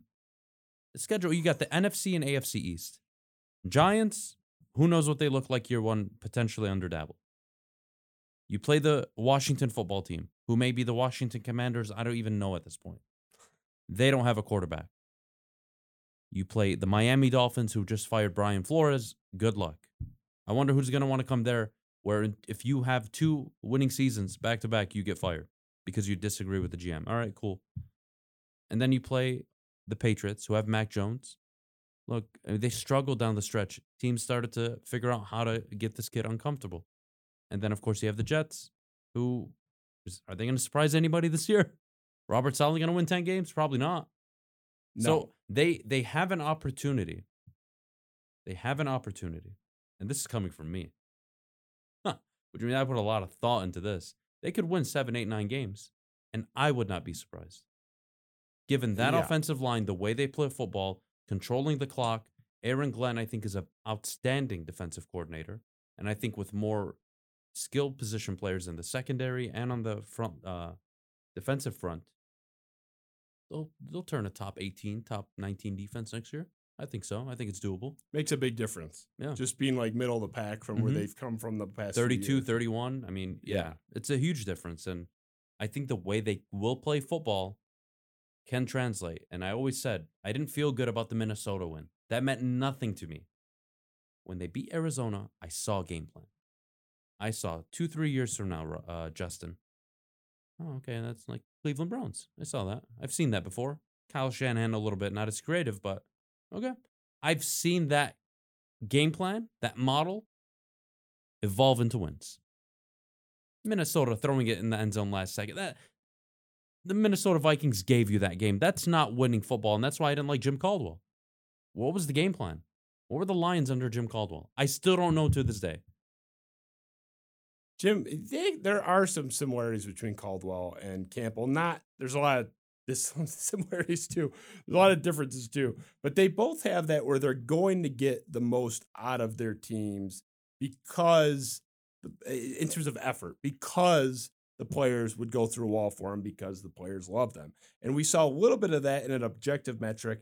Not saying it's the the be all end all, but I tweeted this out the other day, and Ben will throw it up there the Detroit Lions, in terms of just against the spread, were the third best team in football. I, by the way, I can't believe Dallas led the league. Dallas is usually the bottom of this because people bet them and overvalue them because they like Dallas. But I digress. Against the spread, if you're gambling in Vegas, the Detroit Lions were 11 and six. Now it's a fun way of saying 11 out of 17 times they outperformed sort of the public expectation of them. But again, not the be all end all, but I do think in this case, that's actually kind of relevant. The Lions really did only get hammered, what, three or four times, which is Yeah, like, which I mean, and the I would say five, six times really, but Uh, it doesn't matter. did I they don't get think that's. blown out five or six I mean, times? opening day, their first game of the of the year was Yeah. really bad. I just, there were a lot of games where they going in, you thought they were going to get destroyed. The They actually Ravens, won one of them. Packers, yep. Yeah, you know, and it's like they they hung in there. And look, if that's year three and that's what you're saying, that's a disaster. But given how bad, it reminds me similar, honestly, to the Pistons last year, where it's like this team stinks, and they were they'd be down like like four In the to, like, fourth quarter. Golden State in the fourth quarter. It's like what the fuck's going on? And it was great because they'd lose and got the pick. But Yep. like, there's something to be said for that. I think that Dan Campbell has as long of a runway as you can possibly have in the locker room, you know, without winning, basically. Like, typically, if you're an asshole and you lose, Matt Patricia, You're out quicker. you're the, the, you lost the team. He had lost the team already. The fact that he said he lost the team in year one, if you believe, there's a great article. The female He lost the team game one. I could make the argument. in training camp before year one, according to the Addressing article. the I wish I could yeah. credit her. I can't remember her name. It was a great article. I read this article. I Yeah. do not know her name, but some of the things that were happening pre before the preseason. I mean, you don't talk to people like that, let alone guys you're you're sending out there to put their bodies basically on the line. Yeah, professional. Like, come on, these are professionals. They get paid more than you. Show a little bit of respect. But again, shitting on Darius Slay and like calling him, oh my goodness, But calling him out. I guess Campbell, ridiculous. but Campbell doesn't have that problem because Campbell can lose like he did this year. I'm sorry, he Mhm. was not like he was a loser, but the team, the effort It's a was losing team. It was a losing team uh, by a lot, by a long shot. But he, there's, I don't think they lost the locker room one iota because of his character and how he runs things. So he has a longer runway, but it's not indefinite. Is that a good thing though? In theory, because the coach is so nice and the players like him that he no, I don't. Th- I I think it's secondary to actually being competent, which I don't think he's a competent head coach. I look, everybody's loves the guy because he's fun, Mhm. and they Good for media. Good for quotes. three wins. With, they go three and three? Three, three and four? 13 and one. No, no. I mean, at the end though, didn't they win Oh. three of their last six or three of their last Yeah, seven? and Jared Goff was three and one in his last four starts. yeah, so it got a little cute at the end. hmm Like I, I get it. I get the energy. I don't think there's any carryover effect. Kind of what I'm getting at is like he can last longer, but he has to start winning or forget the fans. He's going to lose the team. Year one over, win now. When when is the point? Because this whole like, oh, he signed six years. That doesn't matter. If he stinks, they'll get rid of him. In I mean, year three. it's the Fords. They'll always give him one year too many. But if he stinks in year three, he'll be gone before year six. Yeah. Like that's just the reality. What's sort of like the timeline? You said next year you want to see six, seven wins. Yeah. We're all here to win divisions and get to the Of playoffs course. and win. That are we all mean you and I. Some Yep. people have Some people, standards. no, no. What's the point for you where it's like, look, you haven't won a division, you haven't won a playoff game or whatever? Because I don't care if they finish in the wild card and win two playoff games and go to the NFC title game. That's fine too. I don't get fuck the division. Yeah. Not to bring up that old Sam and you guys had that argument. Yeah, like, I, think it's a ridiculous argument. some version either way. Yeah. Either win the division or two playoff games, playoff game, whatever. Yeah, nobody's mad that the Eagles are in the wild card. no. But what's the breaking point for Adham Beydoun? Like where you're like, this is not going to work out. Well, It's on the field product. No, but what year? I can year? look past. uh Like what year do you need to see those boxes checked or one of the two boxes? Oh, but year three. really? Year three, you're not anywhere near the division or anywhere near a wild card run. Oh, good You're luck. done. Yeah, I, I I made the comparison. Dan Campbell must be Jim Schwartz. They overtook a very toxic environment, losing culture. Come in, don't win many games year one, but everyone's feeling upbeat. Matthew Stafford, Cleveland Browns, we all remember that game. Year two, Stafford gets hurt. All right, whatever. You can like let it go. Next year, Goff stinks it up. I am willing to give Dan Campbell year three. But by November of next season, I'm gonna have a really good idea, and I may be 90% right on whatever I decide on Dan Campbell. I'm already by year two. I think we're on the same page here. Six, seven wins, that's fine, but especially with the schedule as you laid out. Mhm. But like the whole, oh, they only got blown out four or five times. I thought it was only like three or four. You said like five or six or something, Mhm. whatever you said. Like that's cute now. It's not cute when there's expectation. Year two, that's already gone. Yep. I- even really good teams sometimes have clunkers that get blown out. Like even the Patriots had a couple games where they got rolled. It's the okay. Lions rolled them. I don't expect to win every game. But I don't mean just not win. I mean like Yeah. get embarrassed. I'm cool if they get hammered twice. But if they get blown out four, five, six times, even next year, That's going to be tough to swallow. I'm already out. It's it's even more more about that. What's the trend in the NFL? The fourth place team goes and wins the division next year. Isn't that the oldest saying? Yeah. Yeah, because the NFL. You can go find a guy that can turn into a Pro Bowl corner off the streets if he's good enough. Like the talent, there's an abundance of talent. We've just had a hard time getting it. yeah. That's all it is. Forever. Forever. Forever. And, and in coaching. And again, you guys like, what's Dan Campbell? I don't know right now. I really don't. It's not fair for me to say, well, he'll never work out. I, I I'm not that naive. I'm willing to watch it unfold, but I know by Thanksgiving next season, I'll have a really damn good idea of this guy if he's going to win a division. And if he ends up winning two games next year and you say bad things, you're gonna get called a hater and a Oh, I know. and- oh, I mean, believe me. I mean, these last four months, I've developed extremely thick skin. Yeah. I mean, I've been called the book. There's some great creative names, by the way, people call me. It's actually fascinating. Dollar General Valenti. we'll, we'll get to that. That's one of my actually. favorite ones. The Valenti thing's coming up in the speed. Oh, is round. it? It's Oh, spoiler God. alert on that one. But uh, yeah, I mean, I, I think this is where they land. I think they have to be. They can even be bad next year and Show not- me progress on the field. Yeah, Offense was anemic, eight games, nine games in. You turned it around. Thank you. I saw progress. even if they win five games and only get blown out twice instead of five times, like you, the arrow's pointing up. yes. But but year three, the whole like, oh, as long as you're going the But right is it- direction, shit. Is yeah, it? it would be. Because Jared Goff is the quarterback. And what if he stinks next year? Then what? I'm supposed to give Dan Campbell two more years, technically, because they got to draft a quarterback if they Yeah. don't do it now. And I have to be fair. My job is to be fair, tell you when I'm right, tell you when I'm wrong. That's my job. I also have to be fair. If Jared Goff sucks next year and they win three, four games, unless I am so confident and the next guy I'm bringing in, is it really far fetched for me to say Dan Campbell gets year four? I don't think it is. I don't. Now, if you're telling me if I'm running the team and I draft my quarterback and he's not playing well rookie year under Dan Campbell, hell yeah, I'm getting him out of town. And I'm bringing in the offensive minded guy. But again, I don't know what Dan Campbell will be by year three. So it's it's tough to have that conversation. Yeah, we're in a weird spot. I mean, we all know he's no no danger anytime soon, but like, I think we're, we land on the same page here. Like year three, I need to see like, I need to see a wild card run at least. yeah, yeah, because the playoffs expanded. It's like it's even easier, and they're talking about expand even more now. Mm-hmm. Nine like, wins. Nine wins got you into the playoffs this Yeah. year. If they expanded, eight would have gotten you in. You know, and Rodgers is going to be gone. Green Bay might be in a Mhm. rebuild. Like I don't know. Like let's yeah, people always tell me that Matt LaFraud and all this stuff. is- people are hilarious. I don't get that. Green like Bay it. will get it figured out sooner than later, even if it isn't Jordan Love. Matt LaFleur can coach. Go find me your head coach in your lifetime that took you to two NFC title games in a row. First coach in NFL history to win 39 games in his first three years, just in the regular season. Remember when you and I got mocked like two months ago for saying Shanahan was good? I can't believe we have a conversation about this. People are dumb. That's like just what I've accepted in It's like, oh, like they're five and six or whatever, five and four, whatever they were. They were kind of like middling in the middle of the year. And people are shitting on this guy like he- Before the season started, it was I think our second or third show, August 14 or 15. Quote me on it. We were giving our early Super Bowl predictions. And I sat there and I deliberated and spoiler alert, I had the Rams and Bills. But I really wanted to pick the 49ers. And for a good 2 minutes on the show, I went back and forth between the Rams and the Niners.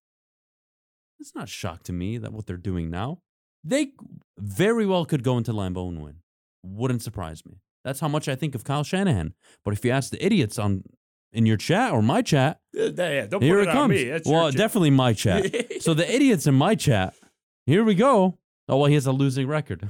But look Oh at the show God. you took over. You took over a show that was, you know, rah rah Lions, and we're doing selfie videos celebrating in our car because they won their fifth game. I mean, I it's the audience in general, not just yours, loves the everything you know pro rah rah Lions, and it's funny because they'll shit on other teams much better coaches. Yep. So they'll go through a wall for Dan Campbell. They'll, They'll tell me Matt Jim LaFleur's Caldwell's- an awful coach. Yeah, that's what I'm saying. But Jim Caldwell deserves another job, my ass. They'll mock, they'll mock LaFleur, they'll mock Shanahan, but Jim Caldwell was great, and and they, they absolutely love Jim Campbell. Caldwell was great. That how we throw that word out is so irresponsible. He's the best coach in history. It's What does that mean?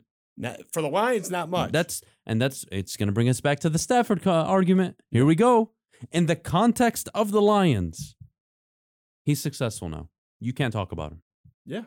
That's it. We're done. yeah. Now, you want to tell me he's Aaron Rodgers, or you want to tell me, Adham, I don't believe he's Aaron Rodgers. I don't believe it's Tom Brady. He's got to beat Tom Brady on the road to prove to me something. No, he doesn't actually. He doesn't. He could lose this weekend, even though I have a lot of money on him. He could lose this weekend, and I have no issue with it. He's already done what you said he couldn't do. Yeah, it's it's It's, it's, over. It's done. and by the way, we talked about it on your show, and I called in. Was it this? Yeah, this week? yep, week. this week. Obviously, it was this week. Yeah, like it's over. We won. It's like the the whole oh, can Stafford win the division in a playoff game if he gets out of here? It's done. It's resolved. But I do you think they have obviously they have a chance at any given Sunday, all that shit. Do you think they have like a real good chance to win in Tampa? Oh. Because I think people are counting them out. Oh, really? I maybe it's I'm naive. I don't watch enough. I feel really good about it. I do too. Tampa's a Tristan. Wirfs has a major injury. He will play through it. Leonard Fournette, am I getting 40, 50, 60%? I don't know. Ronald Jones, same thing. What's Tom Brady going to have to do against Von Miller, Aaron Donald, and Lloyd? Is or Wirfs Floyd, definitely excuse me. playing? Definitely going to play. That injury looks bad. It- it is bad. He's going to play. But does he last a quarter? I don't know. yeah, know. what percent is but he at? I mean, at at this level, he's going to go out there for his team. But I think where I'm at right now is Brady's going to have to get the ball out like that.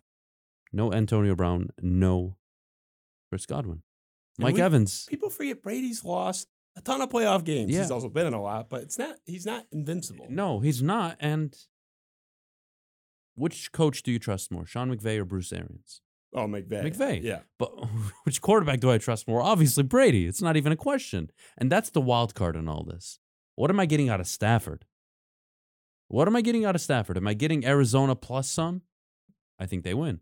Am I getting the last four weeks down the stretch where he just couldn't stop turning the ball over? Uh, it's concerning. But what's this, who's to say Brady scores more than 17 points against the Rams on Sun? Is it Sunday? Yeah, Sunday afternoon, three o'clock game. Who's to say they score more than 17, 20 points? Not far fetched. I got the Rams. I think Stafford, regardless of what happens with the game, they could lose 41 38. I think Stafford's going to have a very good game. I think he's dialed in.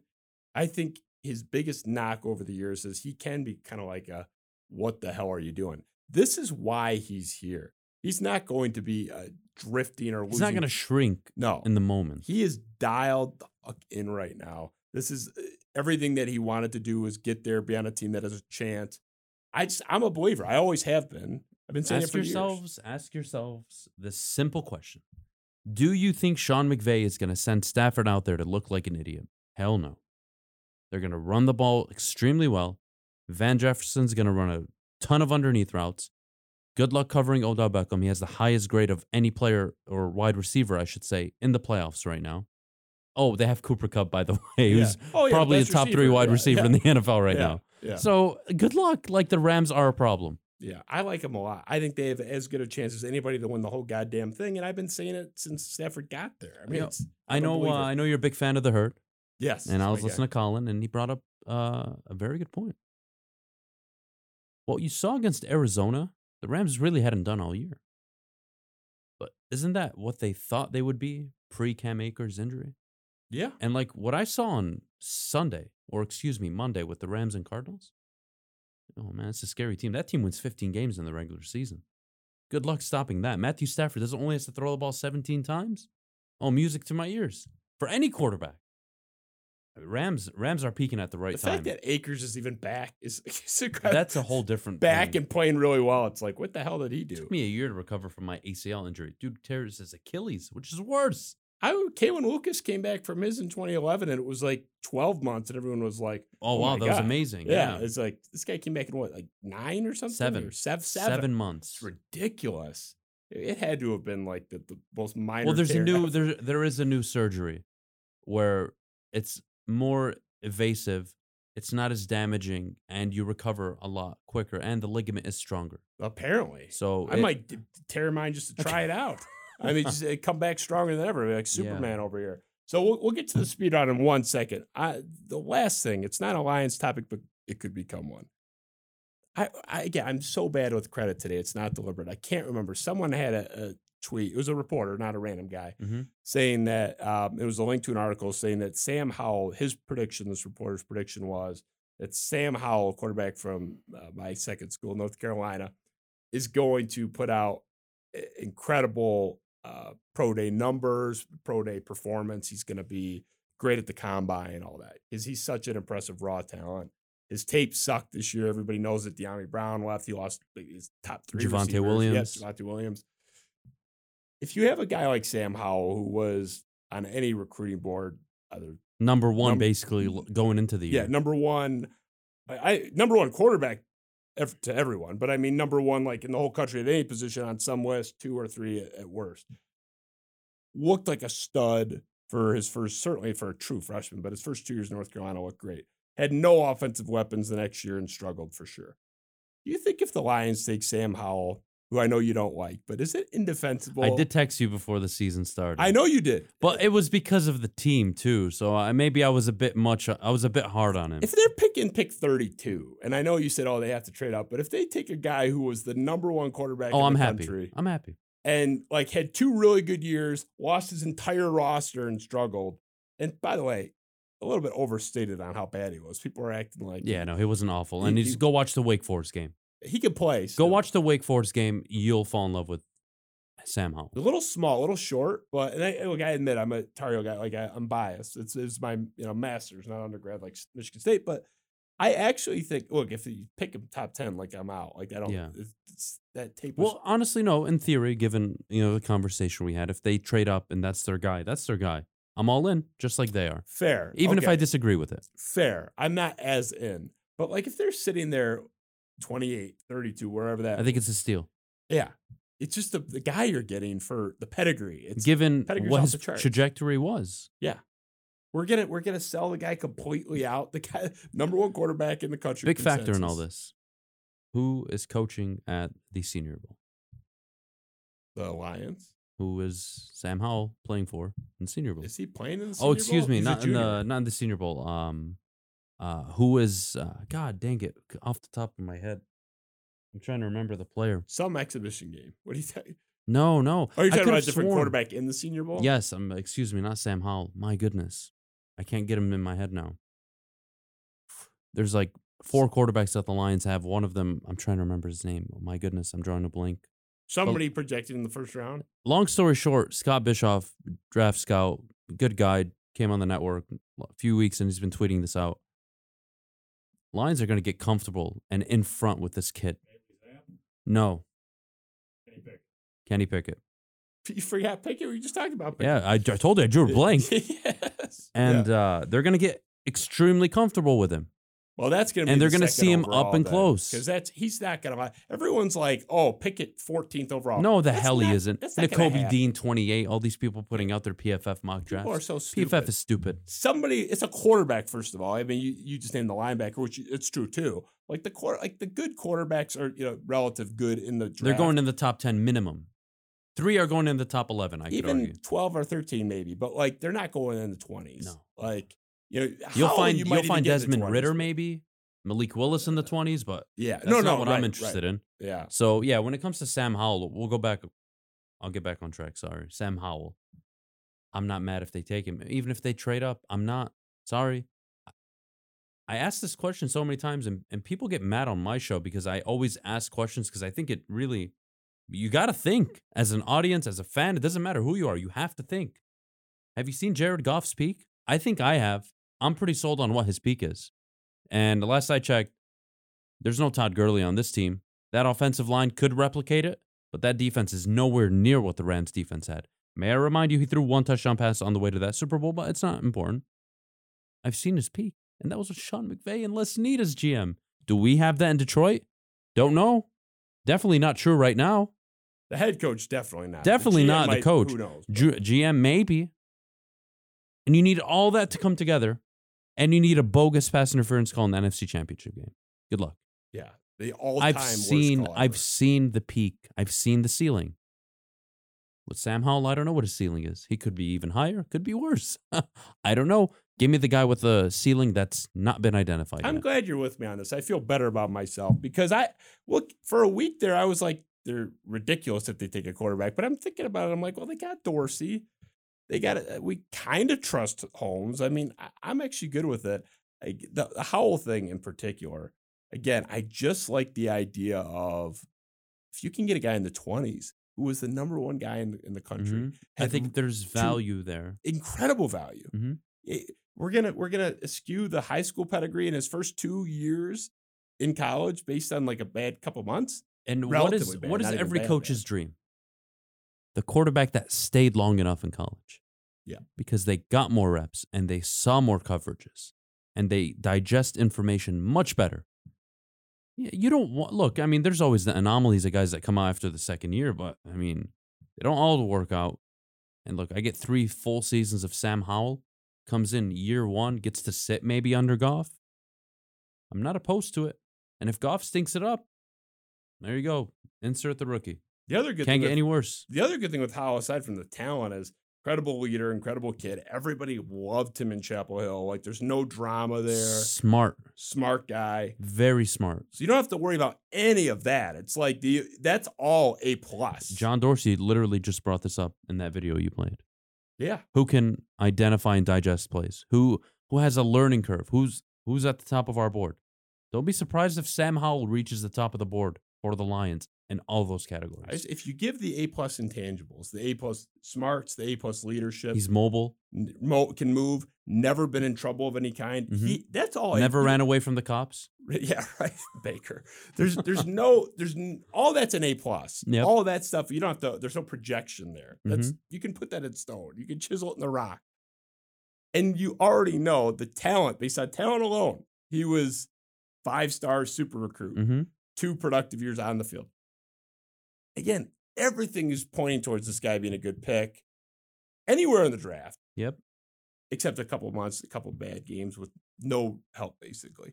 I just I like the idea. I just want it on the record, on tape with the cameras on me. I really think he's going to be good. Whether he's a star, who knows? But I think he's going to be a starter. I think he could be like a Carson Palmer ish, you know, one or two Pro Bowls, like a good, viable quarterback you can win with. I think that's what he'll be wherever he lands. Yeah, look, I Except I'm not opposed to it. I'm really not. Yeah, good. I'm it's glad. it's not that crazy of an idea. I'm on the record now. Sam Howell, or you know, again, we talked about quarterback. I trust these guys. Let's get to the speed round. I don't want to run too long. We'll, we'll get into it.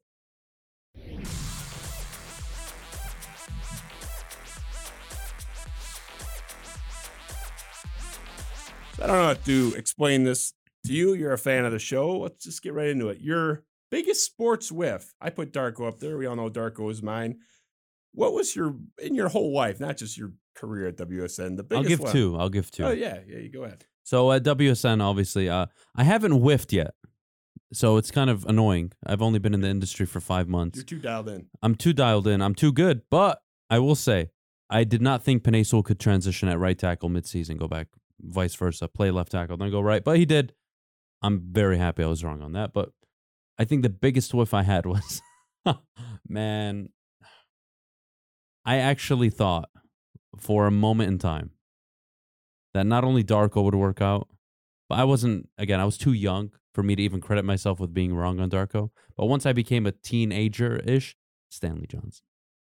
That was a popular one. Stanley of people liked Johnson? And again, like I was I was still in my teens, but Stanley Johnson was I looked at it, I was like, oh man, this guy can play defense. He could get to the hoop if he develops a jump shot. Super excited. Hell no. My goodness, was that wrong? He was talking shit to LeBron in his rookie year in that Oh playoff series. And we were excited about it. And it was like, oh, oh I man. that was my first like, oh shit. Like, no, it's great if he actually goes and like locks him up. yeah. but- Just that didn't 35 and 10 and 14. oh, he dominated us, and it's just like, that was the time where Detroit was like basically in in turmoil. Everybody wanted to keep that horrible roster, make the eighth seed, and get swept in the first round. And I was obviously in the minority of blow the whole damn thing up. What do you have to lose? the same people that like that shit are the same people that film themselves celebrating the lotto balls. And yeah, we got Cade Cunningham. It's like, do you not understand that you were rooting against that moment of pure joy for like the last eight years? Yep. I just I don't understand people that don't understand the connection there. It's like, why are you celebrating sneaking in as the eight seed as a forty And getting swept. team? You're not even like sneaking in as an eight seed when you're developing your roster and you're learning how to play playoff basketball and you're learning how to win. That makes sense. The hell you were going anywhere with Blake Griffin and Andre Drummond. Oh my God. Uh, Reggie uh, Jackson. Jackson. That yeah, that's a great point too. If it's like on the ascent, arrow pointing upwards. If in three years Pistons get swept in the first round, Cade Cunningham, Saddiq Bey, and whoever the hell that team looks like in three years as a number six, seven, or eight seed. I'm not going to tell you blow up the team. uh, I don't know about both team, but three years from now, that's pretty Uh, bad. maybe it's too I'm much. talking like I want to see them. Yeah, two years. two years. Okay, Yeah. let's say two years. Yeah, I'm with you. There. Two years more realistic. Yeah, You're getting Saddiq in his fourth year. Cade will go into his third year, starting to enter his prime. Hopefully, he's a superstar by then. you'll have Bancheros on the team by then. And I know you're high on him. yeah, well, I, I just That's your pick. I think the Pistons are lucky in this regard if they get that top three pick. The top three prospects, by all accounts, are bigs. They're all six ten. So they're walking away with a, a a core need on the team, Yes, no matter who it is. the needs match with the. are they're aligned with the best player available. I think the most recent report was they would take Jabari Smith if they had the number one overall pick. I'd be fine with Jabari Smith. Uh, Mhm. you know, Holmgren. Everyone's shitting on Holmgren because he's like seventy six pounds. Jesus, Kevin Durant. Just all of you shut up and learn from history. I did a segment on that too. I had to walk through history and life and all this stuff. It's a long story, but learn from your past and you will be successful in your future. There History go. repeats itself. Holmgren can do basically everything except be look big. Like that. Like it's, it's, I don't need him to look big. I, I me neither. I need him to shoot 40% if he can. No, it's kind of amazing. But let's say 37, 38% from the three point line. I need him to get me 17, 19, 21 points. I don't need him to get 18 rebounds. It's not in my interest. Holmgren's basement to me is like 20, 10, and two and a half blocks. That's Not a like basement. a superstar, but like a second tier star. No, now all star. All star. yeah, all star. for sure. I, I think uh, I mean barring injuries, that's always out there. But like yeah. that's to me is his basement. Like he's not he's not going to bust. He's too big. He's too athletic. He works his ass off. He's got a the biggest motor. He was running circles around Emoni Bates in high school. It's mm-hmm. hilarious. But yeah, the I like that they really need a talented big, and there's going to be three or four available. They don't need. I I love the first overall pick. They don't need it. They could get the third pick, fourth fourth pick maybe, and be fine. But anyway, moving on. Your best sort of the yin into the yang of the previous one. Your best contrarian vindication. I put Chris Leak up there because I famously predict Florida to win outright as an almost two touchdown underdog to Ohio State. Uh, I've had multiple. You should know. I know you have. I, I like that four to one for me because you weren't in my group, but I was. It was like twenty to one. I was ridiculed. You're just saying that. I said no, man. I was on the SEC train before anyone. Like that was mine. Is there one that sticks out to you where it's like everybody was like? I've had moron." three in the last 12 months. Name them all. It's your We'll start round, with the. Pittsburgh Steelers. Started off the season 10 and 0. Yeah. Famously lost what? 6 of their last 7 games, 5 of their last 6. Phenomenal. I told everybody they were not the team you think they are. Of course, Monday night comes up, they lose to the Bills, the rest is history. But that was my first like taste of real vindication. That I was can like vouch for that one. I we talk about it to this day.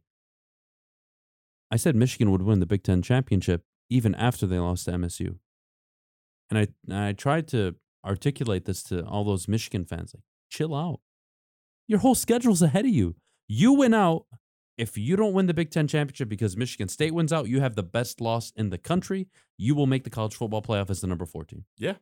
Like it was still in front of them. So th- being right about that, I mean, calling Michigan and Michigan State to start the season seven and zero, that was fun. That- I mean, I've I've had some fun that. ones. I've had some fun ones. Yeah, this is why you're in the big chair, Uh, man. Cardinals, when they were ten and two, I said they would lose almost every game for the rest oh, of the season Oh, I missed that one. Yeah. All the other ones I can vouch for, but Yeah. I, I'm, I, yeah, I'm sure. You're yeah, I've, I've had fun. I mean, I now I'm in front of a mic every day, obviously, so I'm gonna be wrong a lot of the times too. It's just part of the game, I guess. You can't be always right, but yeah, those are some of the ones. At least since in my semi-professional career. You're really strong with discernment, which is big. Any asshole can check the standings and say that team's good or that team's bad if Yeah. they go down the, the. Oh, I'm willing to put my neck out there because if I ever tell you that there's an 11 win football team 13 games into the year, they're bad. I've spent 13 weeks figuring that out. That is not, I just don't like the Steelers. They'll collapse. No, no, no. They lost in the first round to the Browns at home. to the Browns. You got, but at least you got all your, you know, roses from everyone. at I mean, uh, I Yeah, you did got full not, I credit, did like, not. that I lost my mind that week. Uh, I've had your back from day one on that one. So we touched on this a little bit earlier, um, and I said we'd get to it. Oh, yeah. The faux Mike Valenti label. This is something you and I have shared, although I think you've mostly taken the mantle from me. So thank you for that. I appreciate it. Like, anytime you say anything bad about any of the Detroit teams, it could be as objectively true as Yep. imaginable. It's typically the Lions. There's always somebody in the chat and Twitter replies, whatever, saying, Oh, you're trying to be Mike Valenti. I Mhm. dealt with it for years. You've dealt with it to a level I never even saw does it frustrate you to see that at all? Is it just like a shut the hell up? or I'll tell you not- what. Uh, first week doing the show, uh, August twelfth, first uh, first ever like full time show. That whole week mauled, mauled with DMs. Want to be Mike Valenti, Dollar General of Mike Valenti. um, you know, it's uh, the first week. It, it did get to me a little bit. I was like, what the what the hell? First of all, I'm not. My show's at eight a.m. His is at what two? Yep. I can't even hear what he's to say for my show. Like everything I'm saying is because I am thinking this way, number one. So just to get that out. And then, of course, I had like a, a really like long conversation with my wife, and she's usually the person I have these kind of conversations with. I'm like, all right, I am going to close my ears and they can call me what the hell they want. I haven't been wrong yet. So till I'm wrong, they can all shut the hell up. Well, even and- if you are wrong, who cares? Oh yeah, but I think in in the terms of I'm gonna say what I think, and if you want to tell me that that's an opinion of Valenti's, great. Me, Valenti, and even you, most of the time, share the same opinion. I am paid to give my opinion, and I'm gonna give it. And it is frustrating at times because I think people do it to kind of discredit what you're trying to do, but they have no idea what goes into a two-hour show. You're talking six, seven, eight hours a day just of prep. That doesn't include figuring out what you're actually going to talk about, let alone doing all the research after. I mean, this is, it's much more, all of this that even we do here. There's so much more involved. where in the beginning, like the essential, basically the whole start of this, I did get frustrated. And then I obviously I just put my head down and now I laugh at the comments now. I like some of them. I'll send like a handshake emoji. Uh, some people will tell me like, uh, you Mike Valenti want to be like, uh, kiss my ass. And I'll tell you like, yeah, sure, when and where. Like I just, I have fun with it now. Uh, I'm past the letting any social media comment get to me. And I think I'm so good at that because I've have never been on social media. I was never a social media guy. MySpace, Facebook, none of that. Like there's no history of me on social media. I was never that guy. I was kind of antisocial. And here I am in front of a mic. It makes no sense. Yeah, it's uh you're too good to be hidden any longer, which I said for months and months, but we won't go there. Look, I mean, here's the thing with that before we move on. I, because I heard this like five years ago too. I've heard maybe longer. Like it did bother me a little bit at first. It was just annoying. Like I Mhm. wasn't uh, crying in bed. Yeah. But like it was just like No, it gets down. it's it's frustrating. Like, what the hell do you know? But you don't here's know my me. here's the bigger takeaway though. It's actually sort of an indictment on the media generally in this town without naming any names because I think it's a general sort of commentary. But if you're up there saying, uh, "Oh, I'm a Giants fan, screw them," or you're you're stealing exact phrases, or you're suddenly talking horse racing out of nowhere, maybe like the faux Mike Valenti stuff. Oh, that would make sense. We've both heard it by like, oh, the Lions, what the Lions are doing is malfeasance. This is irresponsible. How do you let them take Jeff Okudah? Something that I said before Mike Valenti even talked about it. And because I know, because I listen to Valenti, it's like when I was saying that, I was getting it. It's like, it's interesting that any criticism of the You're teams, associated with him. he's the only But it's one. a credit to him. He is the best in the business in this town. Yes. No, Yeah. no question about it. And they know I am too. saying it. Yeah. He's the best. Yeah. And all of you should shut the hell up. Honestly, at this point, like it's it's funny to me because he knows what he's doing. He's damn good at it. And I can't give him anything but like, you know, throw the you know, what what's the saying, throw roses at somebody. Like he's earned the right to say whatever he wants. And he's he's damn good at his job. He really is. At some point, you have to say scoreboard. The guy's been like top of the ratings. Come on. Yeah, like even and now. that's coming from me. Look, I'm at a digital media network, Woodward Sports. Obviously, you know, you want to identify 97 one as a competitor of ours, sure, but I'm not going to shit on him. He's really good at what he does. He's really good. That's why you and I steal his act, right? Uh, I mean, I guess that, like I, I I take those com- those comments as compliments because that means I'm doing something right. I'm with you. Moving on. Can Michigan or Michigan State win the college football playoff? Now, I do not mean next year. I mean, let's call it a 10 year span because Oh. we've seen both get there and get absolutely destroyed. Do you think either team can viably Hmm. what's the window? win? Three, five years? I get 10 years. oh, 10 it- years? Yeah. Give me state. Not even. So you think Michigan one of State. them can? Well, I'm more confident Michigan State. okay. Yeah. Interesting. Yeah, I uh, think. between who I'm more confident in, Michigan State, I think both can win it. Okay. I do think both can win it. Oh, man, there's something about Mel Tucker. Don't I know I'm probably cheesing up to the wrong guy here, Michigan, Mich- uh, Mr. Michigan State himself. Well, but, you know, I do have him on my wall three I mean, times. I was called a Spartan all year because of the takes I had on Michigan State. People thought I was a Sparty. it was the funniest Yeah, thing ever. I, got called him. I a didn't graduate. wearing Trump guy. I didn't even are stupid. graduate college. Yeah. Like, it's the funniest thing. It really is.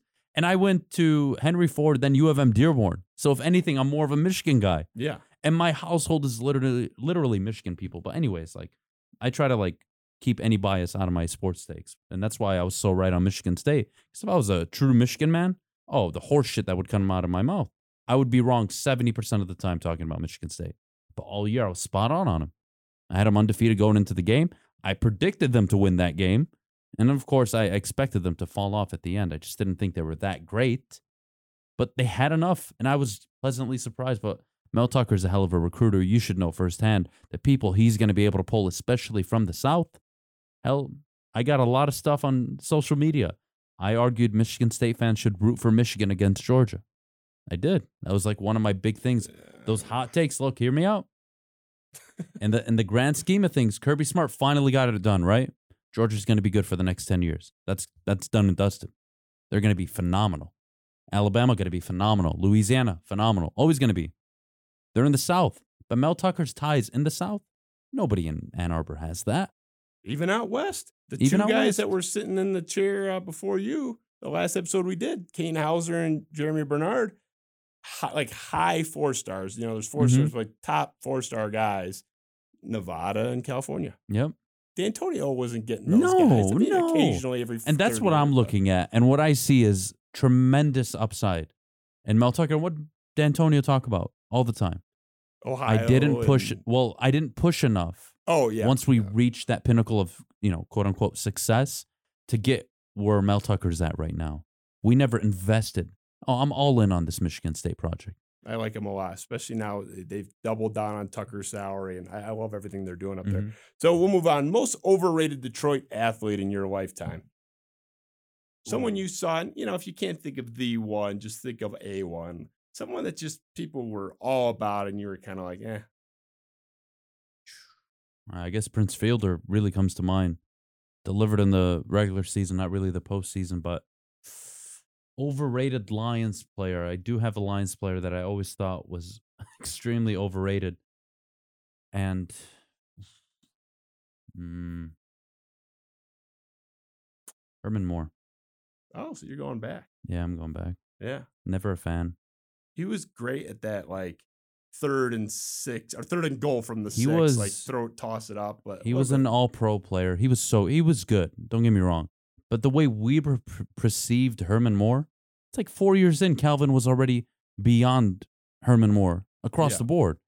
And we had this clinging of, no, Herman Moore's the best. I'm like, you, the hell? Yeah. Do you see what this thing is out on the football field? Like, overrated does not mean bad. So no, yeah, eh, he's yeah. he's tremendous, all pro. I mean, deserving of all the accolades he's gotten. Don't get Yeah. me wrong, but the way he's perceived here, oh, too much for me. I'm with you. Okay, we'll go with that. Flip side of that, most underrated Detroit athlete in your lifetime. Someone we didn't appreciate enough. Max Scherzer. Really? I don't think we got- and appreciated He him won a enough. Cy Young. I feel like he got his. Uh, he got his nationally. I don't think we appreciated him Okay. in the city. Maybe He- I'm totally off on That's that. actually that's now that I'm thinking about it, he was like a he was quiet. huge distant second to Verlander in people's hearts and minds. Yeah, and- Verlander was the guy, even though Scherzer clearly at the time was a more outstanding pitcher than Yeah, for Verlander. like, like a two or three year stretch there. Mhm. When he first got here, he got he was so bad he Dude, got he sent to the leaves and wins multiple Cy Youngs after. How badly did we botch that? Well, that's we've talked about That's- that on this show. Mike Ilitch got mad. I don't know if you remember how that went down. Basically, they asked Scherzer what he wanted. Um, he gave the number, or Scott Boras did, and Mike Ilitch came back and said, "Okay, like give us a couple days, and we'll let you know." Came back and said, "Okay, it's a deal." Scherzer came back and said, "Actually, I need a little bit more."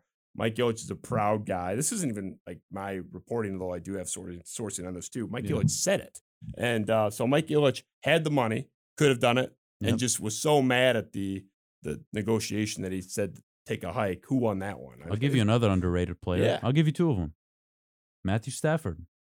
Underrated, underappreciated in Detroit, Yeah, I mean, especially after this season. Like it's the narrative is done, but man, we want to talk about not appreciating a guy that drove dragged you. Forty-two of his seventy wins were fourth quarter comebacks, I believe, somewhere around that ballpark. Like best quarterback we've obviously seen in our lifetimes in a Detroit Lions uniform. I'm trying to think of each one from uh, one player from each team specifically. how but- many games did he go into percentage wise? as an where he- underdog? At no, least eighty percent. Not even just underdog, where he had a schematic advantage on his sideline in his headset. Zero. Well, I'm sure. I'm sure there's some game where he was going against like maybe maybe there's four games in his lifetime. Yeah, uh, very few. I mean, you know, Jim Caldwell was never giving you a week to week advantage. we'd have to break down the schedule, but they had to have been playing. I'm sure they played a team that was like two and twelve or something. Yeah, yeah. like, uh, there, there had to have been some. Like Jim Caldwell is not like an all-time bad guy. no, Like, don't go too far, but like Nah, it's under thirty percent. Like he for was sure. at least three out of four times he's at a decided disadvantage, like just schematically. For like sure. the guy in his year versus the guy in his opponent's year. I'm with you. Yeah, I mean we laid out a lot of the reasons why. Last one, and we talked about this a little bit too. Just the hardest part of your role. Now you were in your role at Woodward Sports Network. You were kind of a jack of all trades. You did appear on camera, but you were doing like IT stuff. Yeah, no, I mean, uh, part of the executive team at Woodward Sports, uh, leadership wise, uh, IT. But what uh, you're doing right now, like in the past, since you took Yep. over like four months ago, whatever, what's sort of the hardest Part? so as a, a talent in terms of doing the show and everything. whatever you're doing now, I don't know your whole purview now. This, I mean, I know you obviously had retained the management component. Uh, I don't know if you're still doing IT stuff, but like, Yeah, no, I still uh, nothing's changed. Um, my role really hasn't changed. It's a startup. You've got to get your hands involved in everything. So, uh, the most, the hardest part of what I do is having to balance everything that I do and give everything an adequate amount of time and give the people I work with. Like I am a leader at the company. I have to sit down with my employees. I have to hear them out. What are they what do they want to do in their futures? How can I help them get there? What are skills that they want to learn? Like talent development, team development, individuals, whatever it is. I mean, there's so many things that go on just as a leader at a company. And that doesn't even include the 10, 11 hours I put in daily on that morning show. I mean, I give it everything I, I got. And I think the kind of proofs in the pudding, not just ratings, views, but how often I'm quote unquote right. Like that's just from prep. Like I'm not some genius here. Just putting in a lot of hours, looking at a lot of data, a lot of data, and looking at recent history, long term history. What has happened? How does it work out? Like there's so much involved. It just it's a it's a lot. Let's just put it that way. It would be inappropriate to get into specific examples, so I'm not asking you to, hey, recall this time, but you have had to let some people go. Yeah, absolutely. Is is that hard? Because that's It's easier for me. it's my least favorite part of what I do. Like when we've had to just as a company let somebody go. Yeah. I mean, whether it's I'm sitting with somebody or just you know whomever. I had to fire somebody. Um, oh, I'll just say Art Art Smith. Yeah. So we had to let go of Art Smith, and it was a very difficult decision for us at the time, and I was the one to do it.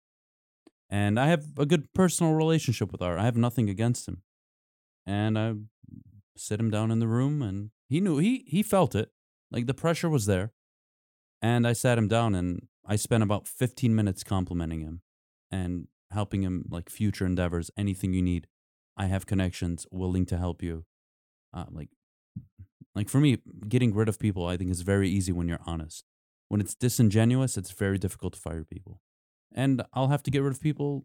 Who knows in the next six months? Probably. Who knows? You never know. But you have to. It's part of the job. And as long as you can look that person in the face and be honest with them, I think it's pretty strict. Can I make some recommendations for firings? I'm kidding. No. Yeah. Maybe, maybe you're off the air. No, actually, I, I, do like like the vast majority of what you guys do. Or eh, The people over there, what you guys are Yeah. doing, and obviously you're gonna have disagreements. I, I'm predisposed not to like the Michigan's beating everybody by 50 points show that Yeah. appears uh, midday on your on your airwaves. But uh, people. you know, there's an audience for that. You know, it's just not, it's not, it's not this one, obviously. Yeah. But um, yeah, obviously, you know, big fan of what you do. I was a fan years before you knew who I was. I was. You were a fan of mine before I even knew what the hell we were doing. I, I I look, mean- I think I knew you were good before anybody, but maybe your parents, like that's or maybe your mean, wife. But I'll tell you I what. was your first fan. There were two people that caught on extremely early. There was you, uh, three people, yourself, Sean Baligian, and Drew Lane. Well, two mm. icons and then me. Great. They- Remember, Sean Baligian was part of the network early on, and Yeah. he was a big part of Yeah, it. Sean's a friend of mine. Great guy. Yeah. Love Sean. And Drew also lended his voice at the beginning and was, you know, helping up coaching talent and trying to identify talent on the network. And I was considered somebody with with potential, but I have so much responsibility. It's impossible for me to dedicate myself to a show. And I I stood my ground for a year. I refused to get anywhere near a show. I just felt it was impossible.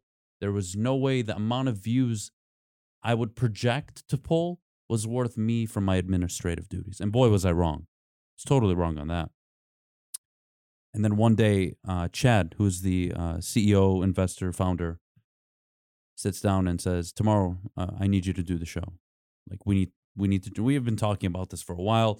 We need to change going into football season. What's the best decision for the company moving forward?" And we make the swap. Nobody expects it. Thursday morning, we show up. New whole new show. Me, Kennedy, Jeff. And I mean, the the proof is there, the views are there, the engagement's there, and the rest is history. And I've kind of had to take a step back in a lot of the things I do. Some for the betterment of the company, some not. And to this day, we still struggle with a lot of it. And we're a startup, so we're going to continue to fight. We're going to continue to try and grow. I'm going to continue to try to manage my time the best way I can. But yeah, man, the hardest part about what I do is I have to give 150% to everything I do, and there's no time in the day for it Yeah, The show- hours. to get the show prepped, all the topics, just the topics, not even my research, just to get the topics, hour, hour and a half. Research and prep, another four, five, six, depends on what we're doing. And if I'm doing a deep dive, good luck. It took me about two hours. No, it took me almost three hours basically to come up with that 15 minute tirade. two to three hours spent on the first 15 minutes of the show. Try doing that for nine, eight segments. Like, it's a lot. And then you have to be in front of the company talking to your employees, board meetings, projection meetings, That's getting data. Money doesn't have to do, by the way. Of course. I no. mean, that there is a difference. Yeah, no, totally, totally different aspect. I mean, would I love to be just a talent? Sure, but you know, I've lived in this startup world for the last five, six years of my life. I love it. Like, I love working the long hours. I love wearing many hats. Um, built the damn studio. Yeah, I'm not Look, even an engineer. I'll say this now: if you go back to the administrative stuff, by in a cubicle or something, like I'm gonna kill you because I need you on camera. Oh, I, yeah. you, I need you out there. I was so mad when because you like fill in or you like you do your segments all the time and Mhm. stuff. And I'm like, can we get this fucking asshole back out here, please? Like, you get this guy. well, January I cut cold turkey. I was like, I'm going to the back. We are struggling behind the scenes. and I complain. you the guys. I need to figure out the, whole show. That everybody, we need to figure out the show. Focus on that. Make it the best thing you guys can do. Sean, Joy, Stick, Joey, Corey. Make it the best thing we can have. Grow the network. And then obviously we got Darren McCarty, who was amazing. Uh, Tom Mazawey. So we started to grow and grow. And then really it was a period from March to August, September, really till August, where it was myself, uh, a lot of people in the company. I'll just name a few: Justin, Jesse, uh, Chad himself getting involved. A lot of us putting our heads at the table. Joey, Sam, but a lot of the execution was, oh well, we don't have time. We're doing we're doing this. We're doing that. So it was a good six seven month period where we overhauled everything in the company. And then at the end of the day, it, it's turned out for the best. And we were pretty prepared for football season. And you know what? Whenever the teams are good, that's good for us. Nobody wants the teams to lose. That's not a thing. Ratings aren't better when the teams lose. I promise you. I have the data. I did. I did threaten to leave forever if if Kennedy ah! left, and she did leave. She broke my heart, and it's, but I'm so happy for her. I love you enough to have stuck with you, and uh, non-regrettably because you're awesome. But She, Kennedy's a stud, though. I mean, love you want to talk about handling people at work? Kennedy's the perfect example. I mean, to cultivate that kind of talent and get her to where she was, and it was all her. I mean, it's not like we did anything special. We just gave her the, the platform. But she crushed and she had an opportunity. And I would be an asshole to try and keep her. I'm choking right now. Uh, I mean, everyone with Kennedy, Kennedy in particular, like she was such an easy spot, at least for me. I thought I was really cool, thinking she was good, and then I started talking to people, and they're like, uh, "Yeah, no shit." Like, like you, Isaac, like any anybody I talked to was like, "Yeah, like she's Oh, Isaac. yeah, I love Isaac. he's he's the man too." Another, uh, yeah, another multi-time appear on this show. So I don't know. You guys are tied now at two each, so it'll be the rubber match at some point. Yeah, I got to be Isaac on that one. Got to Yeah. beat him on something. Can't Yeah, beat him on the food. he's tough. He's tough, man. He's he's the man. So, uh, man, it was great time with you again. Let's not let it be like 13 months. Yeah, definitely not a year. Let's do two, three months, something like that. Yeah. Something you know, rotational. you and get I'll you like keep in a regular rotation. I'll keep inviting you on. You're, I mean, you have the number. keep you inviting me on. I've you can call in. You can call in anytime. Well, I mean, yeah, from a calling can call in standpoint. like Joe from Pontiac. Well, I never know your sky. I mean, we. I mean, it is a morning show. You have Am I work. banned from there? Be honest, because I heard a rumor that I was uh, discouraged from appearing by uh, not your show, but I mean, you are probably banned on other shows. Definitely not on mine. I heard, I, And, uh, I heard, I heard like short of my picture on the wall, I'm effectively banned. Oh no, we don't have like this. You know, people can't appear list. But if there was, I'm sure you'd be at the top. I'm. I'm like right there next to the guy that used to counterfeit dollar bill at Lady Jane's. Like it's my picture's right there. No. Well, people should check you out if they haven't already. You know, I'm seeing you're growing and stuff. Uh, just in terms of the objective, people watching your Twitter following stuff is, is climbing. And people, if they haven't discovered you yet, they got to get on board Oh, here yeah. because you're I the mean- most prepared. I mean, you are like the film rat quarterback of the Detroit media. Like, just no one is more prepared than you. I honestly believe that. You laid out some of the hours, which are just, I mean, I figured it was a lot, but Yeah. even more obscene than I thought. So, um, honestly, friend of mine, obviously, but before you were a friend of mine, I was just a fan Biggest of yours. fan. So day I one, was. day one fan. The I- first one to give me a compliment I want on the Woodward forever. Sports channels was Justin Spiro. Just a heads up. Yeah, I think I was actually the first like 37 compliments. They were all me, actually. But now people are catching on. You, you you're Mhm. growing now, and and you know I'm rooting for you. I mean, it's it's a crazy game. It is, and it, I don't like to diminish it and call it a game, but I mean, this is entertainment at the end of the day. yeah, I can be as prepared as I want to be. If I'm not entertaining, it doesn't matter. Yeah. No one's gonna tune in. you can just got more people to worry about. Ben and I just have each other to worry about, and Eric Eric works you know from his couch, so he mostly avoids our tirades. But uh, man, I'm rooting for you. People got to check you out. Yep. Thank you. Thank Do all you. the radio fun stuff. You know, Morning Woodward Show, eight to ten, Monday through Friday. Yep, yep. Monday, uh, Monday through Friday. Catch us on uh, live on YouTube, Twitter, Twitch. Uh, live on the radio from 10 to 12:30 every day. We're on Riff 94.7 HD2 93.1 99 uh, excuse me 93.5 99.1. Yeah, check us out Woodward Sports. Feel free to give me a follow. If you're a Detroit Lions fan, you probably don't want to follow me. Depends uh depends what your cup of tea is, but if you follow Justin, you'll definitely enjoy following me. Yes, and uh, we've had your Twitter name up there like a thousand times with the lower third, but it is at Adham Beydoun, Mhm. And uh, technically it's Adam, right? Did I say? No, that? no, it is Adam. It, it is Adam. going with Let's uh, let's settle that debate. I am tired of people bringing that up to me. Oh, oops, sorry. Yeah, no, not like in that sense, but like people always ask me like, "Well, how do you say your name?" I'm like, "Adam." yeah. Are you sure? like, yeah, I'm Are you- sure. Are you, it's sure? my name. Yeah, yeah. Can you verify that? Like, yeah, no, no. Oh, they should check you out, man. And honestly, I, I think you and I will be in front of our TVs watching intently this weekend with the Rams. Absolutely. I, I don't know if people, it might be actually better for both of us if the Rams lose because we will be so insufferable. At least I will be. I can't speak. You know what? I'll be honest with you. If they win, there's nothing I'm going to say Monday morning that is going to shock anybody. Oh, believe me, I'm going to be cynical as fuck. You better. you Detroit. Detroit is not ready for a Matthew Stafford NFC Championship appearance. Having said that, he's already given middle fingers to the city. He's done it. Playoff win, division win, the most wins he's ever had in the regular season, and he did it in 16 games. By the way, he lost the 17th game, so I don't even want to hear that. We're most, in, it's not even close. we're in gravy territory, but man, would the gravy be sweet. It'd, Oh. be, it'd be the sweetest gravy. I- I would- Gravy. I have been desperately looking, and I'm not sure if you can help me after the show, for a Detroit Lions, the mascot head. I have not found anything close the- to it. Roary head? Yeah, yeah, Yeah. I haven't found it. And if Matthew Stafford wins, I'm showing up on Monday with a Lions head on my whatever mat head. I don't know what they call it, mask, whatever it is. I'm going to be wearing a Matthew Stafford jersey, and I'm going to have Martha Ford, Sheila Ford, William K. Uh, Clay Ford right on my desk, and there's going to be an abundance of middle fingers going up that show. Can't wait. I'll, I'll be making an in studio appearance that day. Uh, maybe not on camera, but I'll be in the building. So, all right, man. It was a blast. Yeah, Let's have you no, it's always fun. I, I I love talking to you, man. You I might be back next week if the Rams win. I might be. If the Rams Feel go to the Super Bowl, we're gonna do a ten hour Oh, my Super goodness. Bowl preview show. Just you and I. We'll get we'll get extra waters for that one. But uh, man, I'm excited. Yeah, I was choking near the end. I I, almost lost my voice. Talking to me is gonna be putting I mean- anyone to the ringer, man. Frankly. no, so. I enjoyed. I always enjoy talking to you. I appreciate it. It's Right back at you, man. So Justin Spiro, Spiro Avenue Show. Thanks to Adham Beydoun, Woodward Sports Network. Check him out 8 to 10, Monday through Friday. Thank you to the great and powerful Oz Ben on the other side of the curtain. Always does a beautiful job for us. Eric Williamson, who is probably asleep, frankly, by now on his couch. Uh, hopefully uh, he'll catch the show at some point. We love him as well.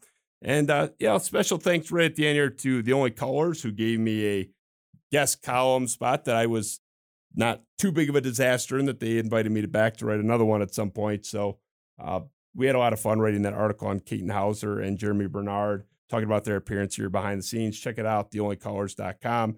Great guys over there, and, and Ryan and David Harns um, really held my hand. They said we will uh, fully accept all the slings and arrows that come from publishing anything that you write, which is inevitable when you deal in these waters. But uh, they didn't care, neither do I. So Hey, uh, just like those Stafford haters, uh, you Darko State News haters, uh, you can go to L2. But we love most of you. Justin Spiros, your Avenue Show, Adham Beydoun. Great to have you, man. Thank you. We'll see ya.